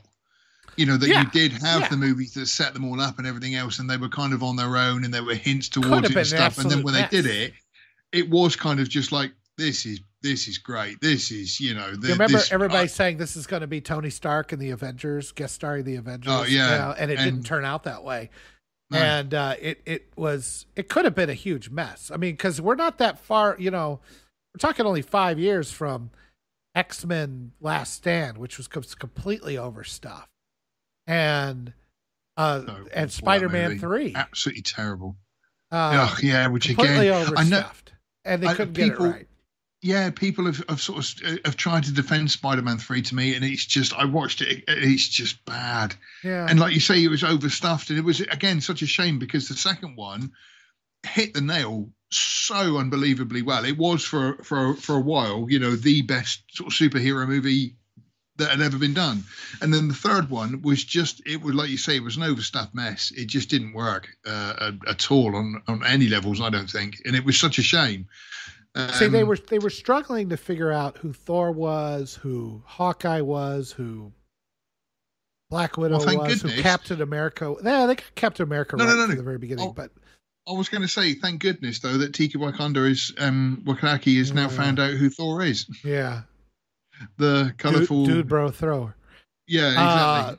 but I, I'm saying that they they Jon Favreau really nailed, and so did Robert Downey Jr. for that matter, really nailed Mm. Stark. And I I think the reason why I like Iron Man two so much is that it really kind of adds a lot to that character. Yeah. gives you know and and sends him down this road of a uh, the guy who you know, stuck it to authority, stuck Yeah. his middle finger up to authority, and then you brought in Captain America, who was a little, in my mind, a little too abrasive or aggressive towards Tony and Avengers sometimes. Um, Mhm.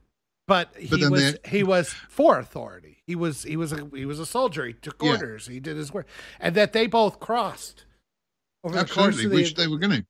which yeah. But I mean, I Yeah.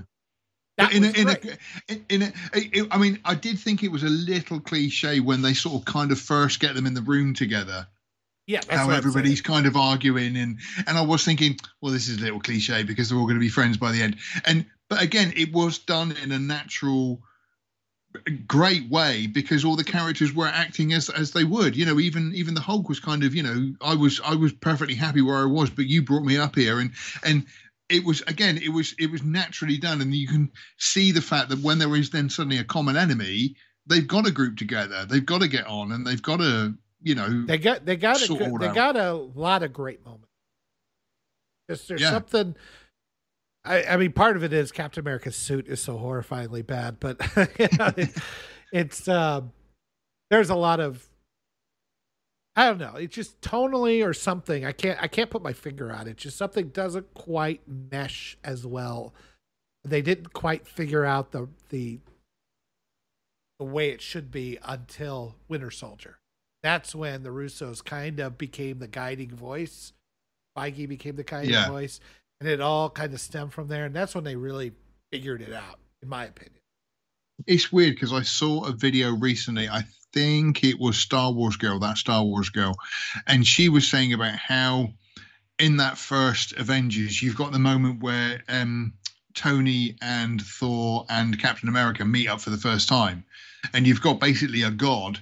This man who is into technology and is quite flippant and everything else, and then you've got this, you know, soldier with all these morals and everything else, meeting for the first time, and then you know it all culminated in in Endgame, which was great.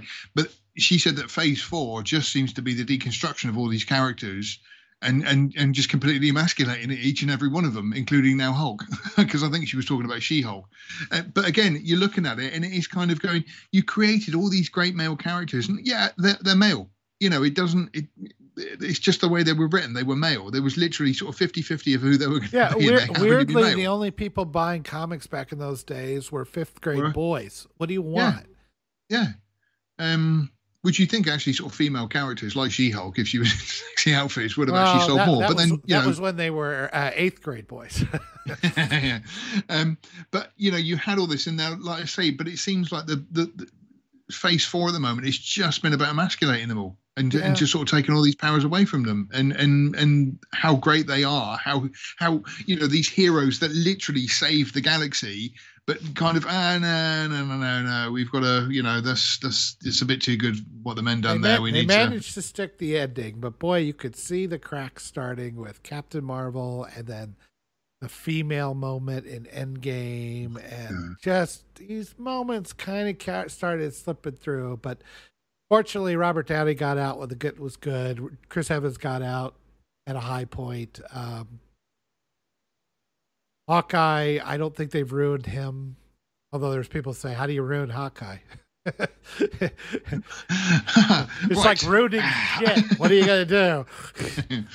um, no, no, no. Give us five minutes. We'll think of something. Yeah. Um, Uh, last, I, last, I didn't even finish that series. I just I had no, I had no interest in it at all in it with the character that was going on, the female, the girl in it, and uh, even with Hawkeye, just I nothing at all. I, I kind of dug it. Okay, I it wasn't, it wasn't great, but I, I mean, I, you know, my big, my big thing again. is, I am don't I gonna, am I gonna go and rewatch it?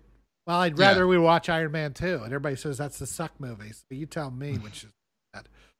yeah, um, I, I couldn't we- finish. I, I didn't even bother to finish Miss Marvel. I don't Um, think I, I don't think I finished. Um, what's it called? Moon No, Knight. my Miss Marvel. Oh yeah, Moon Knight. I didn't finish. I did didn't start either. it. Miss Marvel, Miss Marvel. I didn't even start. You didn't even start. I watched like two episodes. I was like, uh, again it's kind of it's so weird how we live in this sort of tiktok generation where you know literally 20 second videos you've got to to get people's attention. And yet and there was a there was a kids movie i watched the other day. Let me just see if i can find it. It was an animation that was on and i just i i stuck it on because um there was just sort of nothing else there. Not uh, not Lightyear, but I mean Lightyear was hundred minutes long, and you're thinking, what kid is going to go and see that and be you know get into it that much for, for that long. It's far too long for, for kids' attentions, I think. Go back to the 90 minute movies. That's what I always say. Yeah, I was kind of surprised when I watched, um, what did I watch recently? Oh, um, I watched that old, well, not that old, but Tony St- Scott movie. And it's called Unstoppable with Denzel. Oh, Washington yeah. Yeah, on the train. Yeah. Yeah. It's like an hour and 40 minutes in and out.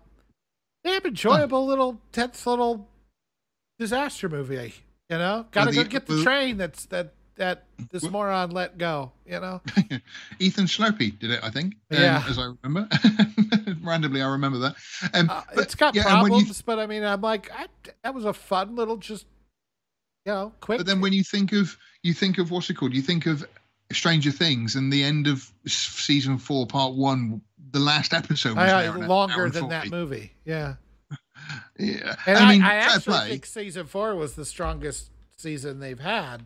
Season yeah, one. it was it was a good season, but I mean, I remember it came out, and I think we were talking about it on the Sunday, and so I kind of binge watched it, and it kind of not ruined it for me, but I was kind of like, oh god, come on, you know, this episode's been on for like ten hours, you know, and you just wanted it to go that little bit, that little bit quicker um, to make it more enjoyable. And I mean, uh, funny enough, me and Aggie were talking about that the other day, or Matt was, um, and we were talking about Sandman and how I just couldn't finish it. It was too long. It dragged out. I got to about the fifth or sixth episode, and I thought this is just a couple of the episodes were just filler. And I just, and again, I'm, I'm thinking, oh, I can't be bothered to get to the end of this. And it's just kind of weird how they don't think this would make a good two-hour movie you know, which people can sit through. It's got to be no eight hours, which is really long and drawn out and padded and you know full of filler and and a load of stuff. You say about that Hobbit, exactly the same thing. Is I mean, I watched the Obi Wan edit, the fan edit of that, which was two and a half hours and so much better than the eight hour long episode. Did you I, see? Did you? I, I, did. I did. I watched yeah. it. You'd put it up there, and I gave it a shot. I was like, that that made it reasonably okay.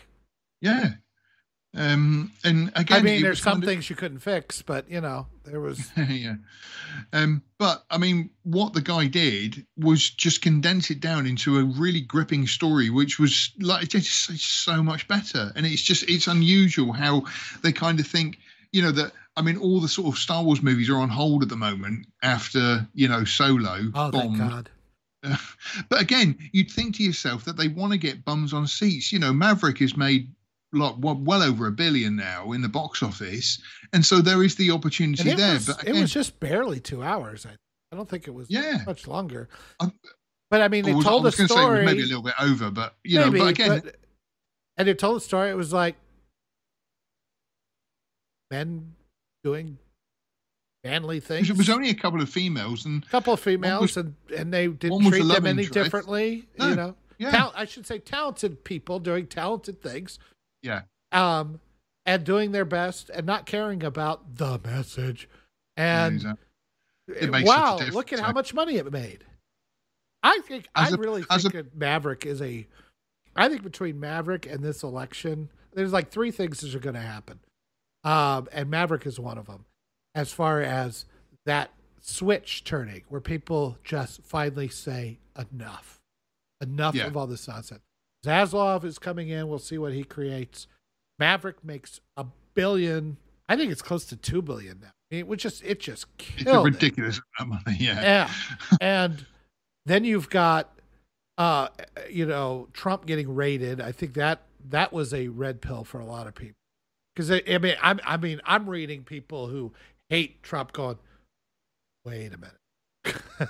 What we did yeah. what are you are you nuts you know and then and, and if this election is as bad as it as they think it's going to be for the establishment because there were a ton of republicans who got removed that voted for impeachments and, and like i want to say establishment crony politician. right. not right I, i'm trying not to talk in parties here i don't give a fuck about parties you're either the ones in power who try to gain value from the system, or your people are like, "Hey, I just want to be left alone, and I want to make sure yeah. others get left alone." Um, you know, so you know, we may look back on 2022 at these things, and I think Maverick is one of those things because I think I think Hollywood is still looking at this going, made what?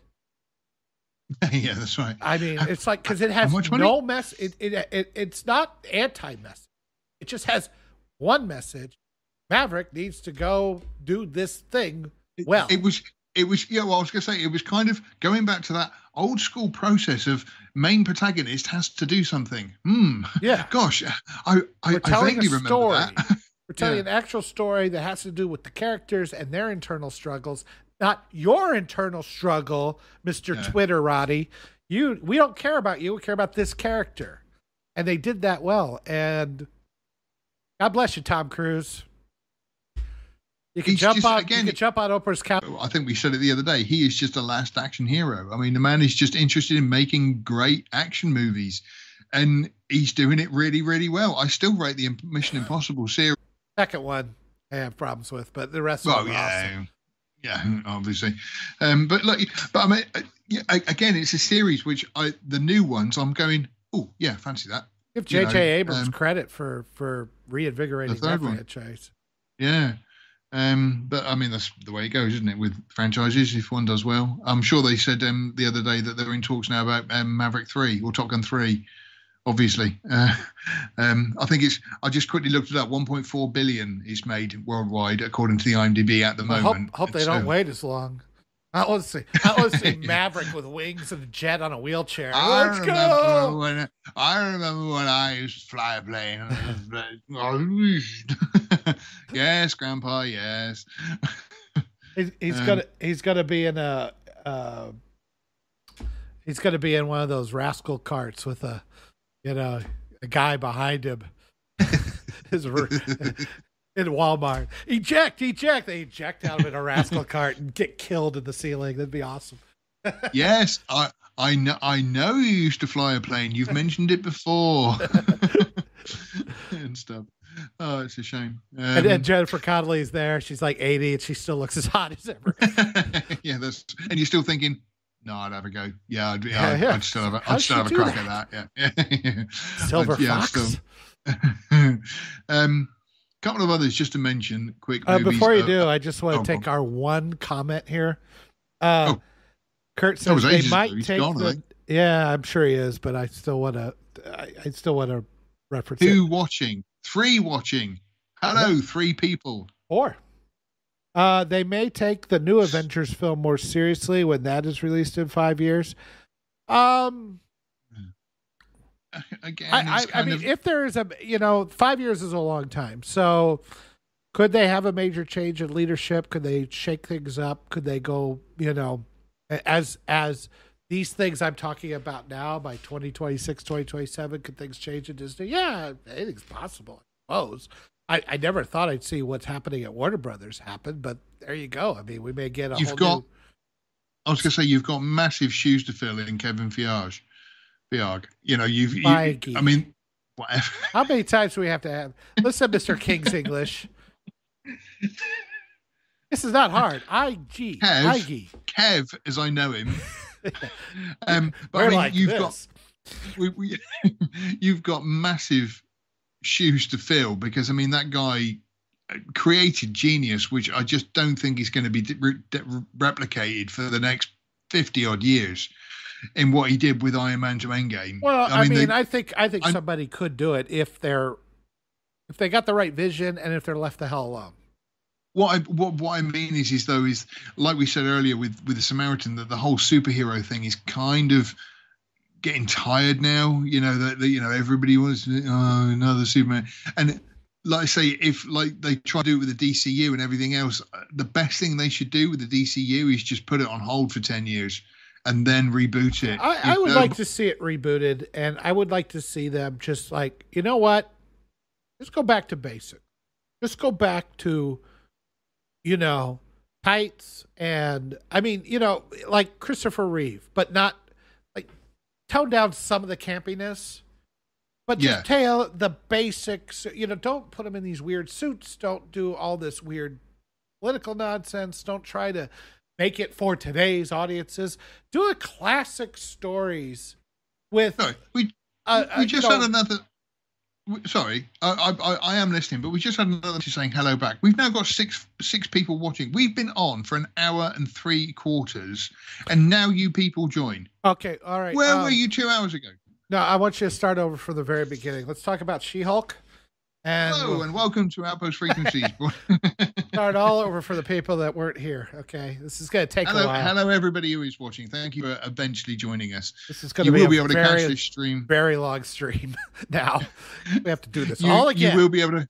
You will be able to catch the stream later um, once it goes live and stuff. But we've had an interesting chat about some movies, um, some new, some old. Uh, it's been quite good, and but not that we finished because I, do- I, I do want to mention another couple of 80s that I saw. I did do a review on the last movie outpost.com of Zone Troopers, which was it was one of those movies where it was kind of like Ed Wood that they put a lot of passion into it, but nobody was kind of really taking it that seriously, and it just turned out to be quite a good quite a good movie in a bad way. Uh, I quite enjoyed it. And then the other one I watched, this was because of you and bloody Sean mentioning it, um, Caddyshack Two, which I'd never seen before.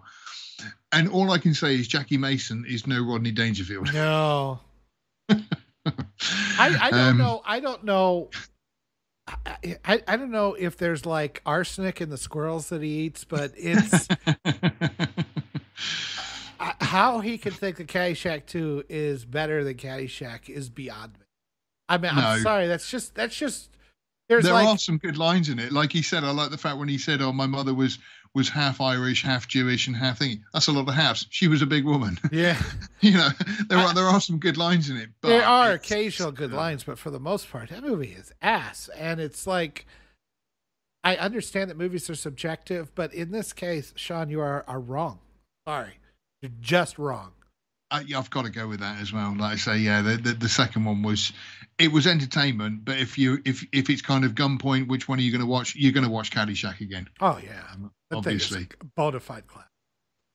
Another one of the 80s that I've watched, which I I think I have seen, but not for a long time, was Arena, where where the guy ends up fighting aliens in like the arena, and again it was it was just it was. I liked it better it was called Predator. no, this was nowhere near the level of Predator. It was what I liked about it was is is how every now and then you had complete and utter plot exposition. Like for example, you know uh, these two fighters would fight, and then there's like this robot voice that goes, "There is a uh, a waitlist system, so that you know there's a handicap system and everything else." So it explains how you know this puny little human can fight this massive 20 tentacled creature. And because you're thinking yeah he's gonna he's gonna get slaughtered. But no there's a handicap system. And it's like ah right. And then later on it's kind of oh well you owe us money because of so and so and so and so. Everybody got that? Got that at home? Right. You know like the way they were sort of doing the plot. It was yeah it was quite quite It's like, in a like he's he's this regular guy and he has to fight this giant tentacled, you know, monster that weighs, you know, four thousand pounds. He's not gonna have a chance. Oh, we have a handicap system. What does he got? Well, he's got a gun. Oh, okay. yeah that's right Did it, it you- might as well have oh go on I, I, I wanted to I wanted to bring up this um this list that we that Mr. Stark published. The top twenty five films of the nineteen forties. that came in from a reader didn't it Uh, did it? I'm oh sure- yes, it was bourgeois scum. I my bad. yeah, Uh, yeah. okay. um I, I I read through this list. Um, one, there's several on many, at least half that I have never seen, and I want to I want to give them a try. Um, or I saw the remakes. Like I saw the remake of Catwoman or Cat People, which I hear is terrible. oh the original is fantastic i watched it last year it's brilliant Uh, of course, Pinocchio is very good. Um, never saw Lost Weekend or White Heat. I think I saw The Grapes of Wrath as part of a school assignment, and I don't. you know, it's like one of those things, isn't it? It's like it's like Shakespeare over here. Yeah, you get to study Shakespeare because yeah, uh, Grapes of Wrath is one of those Uh, one of those things. Fantasia, I do like for what it is. Um, His Girl Friday, it's one of those that should be like on my list, and I've never seen it. Uh, never heard of the Man- Magnificent Ambersons. Uh, Orson Welles. Suspicion, don't know about that one. Uh, Maltese Falcon, pretty pretty good, but I, I don't think it's as good. I thought it would be better. I haven't seen it in a long time, and I remember watching it many years ago and just not really rating it, so I've never gone back to it. I I liked it, but I didn't. You know, I had higher expectations because of such a classic that is, and I was kind of like, eh, that was that was okay. Uh, the life and death of Colonel Blimp. I've I've never heard of that, but just based on the title alone, I must see it. uh, the Bank Dick, and it seems the picture he shows looks like a guy actually trying to fuck a bank. It's weird. Uh, W.C. Fields. Fields, yeah. Uh, the Black Narcissus, which I've They've never. just I, remade that on the Yeah. BBC over here. I've heard of it, never I ju- seen it. Mm.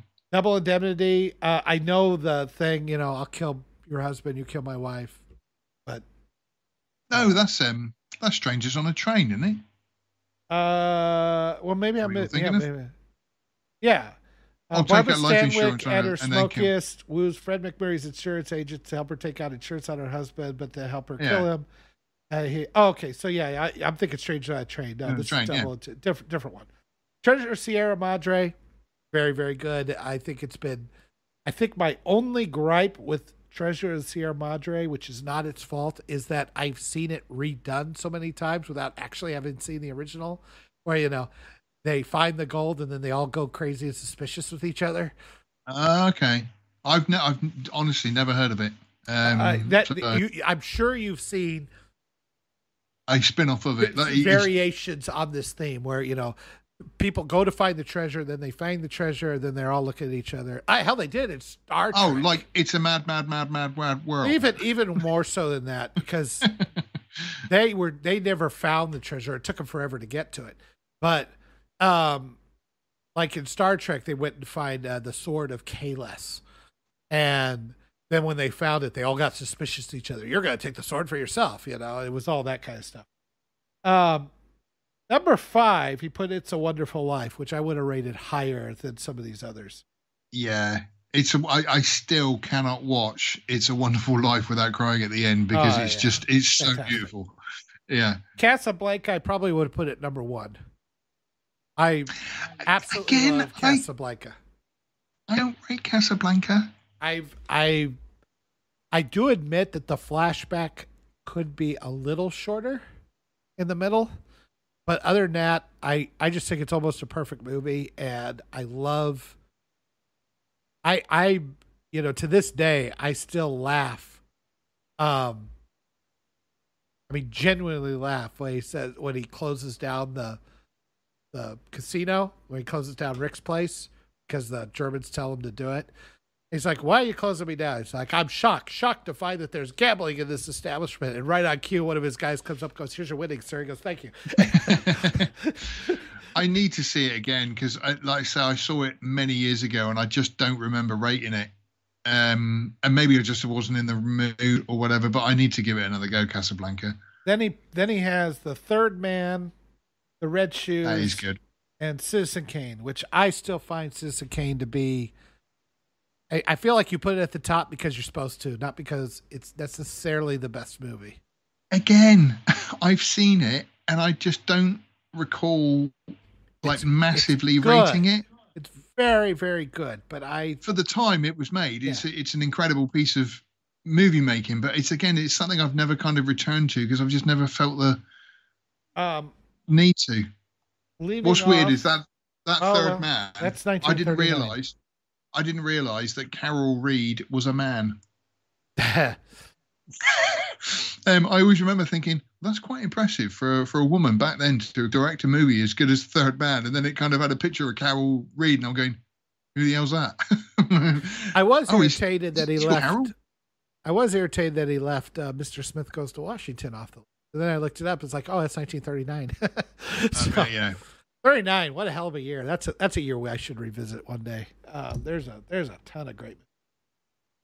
Um, but yeah, I mean, I I just some of these I'm I need to watch, and some of them I'm The speech, the speech in um, what's his name, the Great Dictator, where he gives a speech about equality and how people should be treated and everything else, is unbelievable for the fact that it was written in 1940, and, and yet it, now it's so unbelievably relevant to our time that we're living in. It's incredible, absolutely incredible. Yeah, it's sad that we've gotten dumber.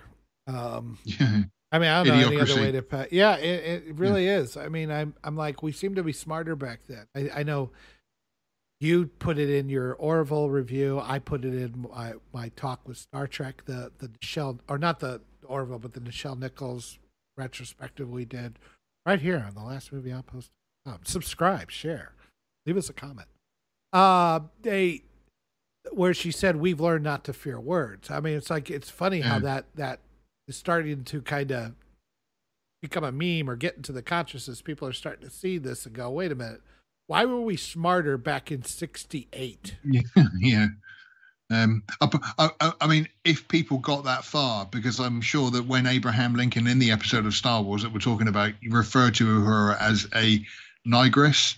Was that the yeah. expression? Negress. But I mean, I'm imagining that some people that just immediately triggered them, and then they completely missed what Uhura said in response to that.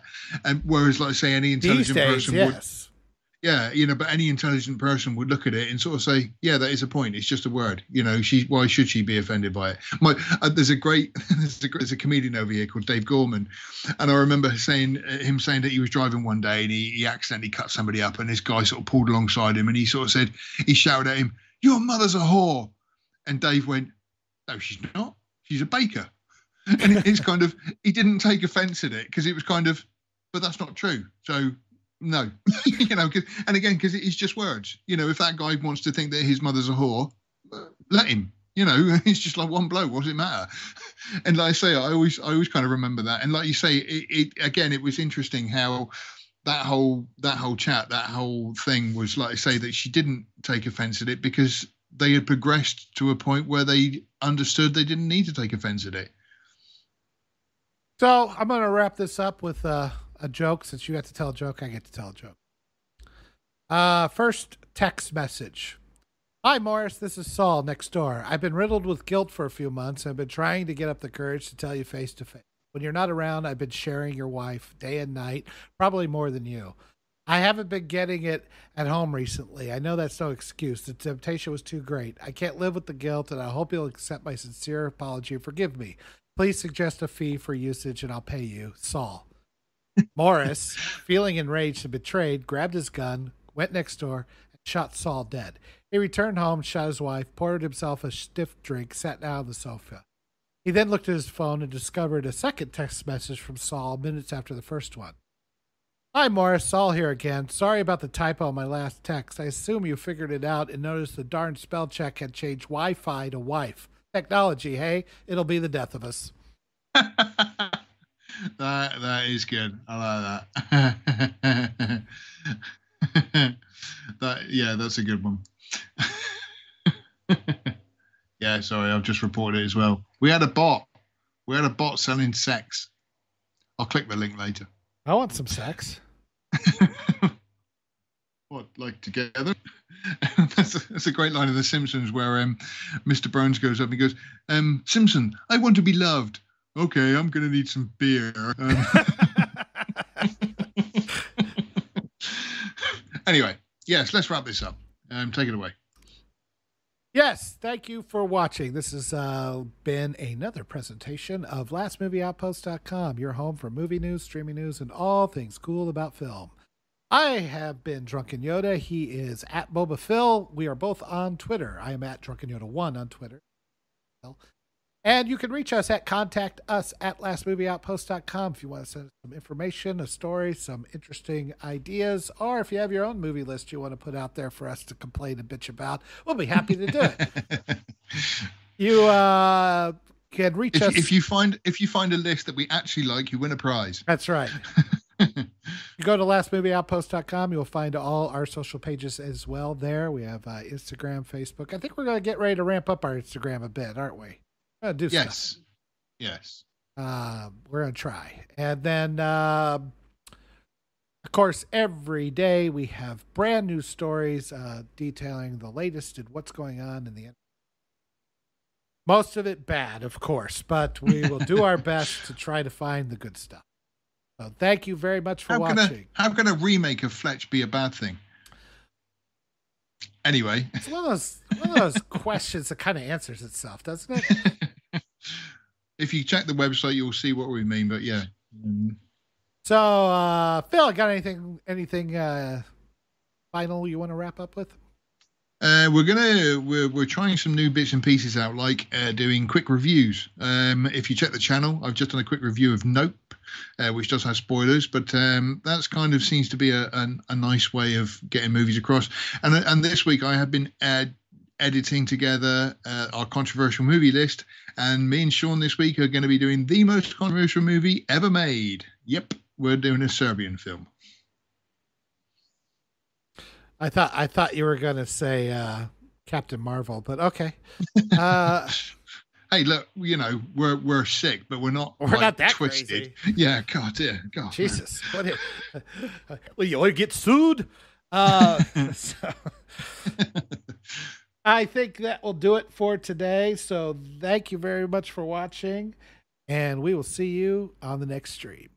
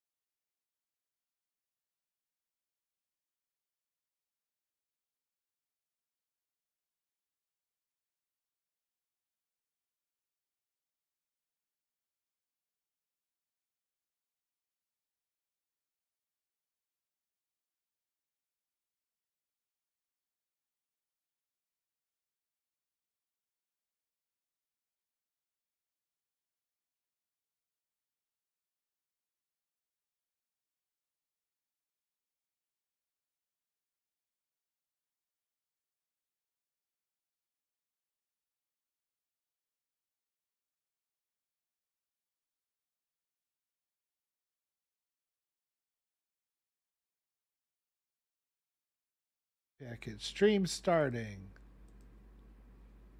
New base.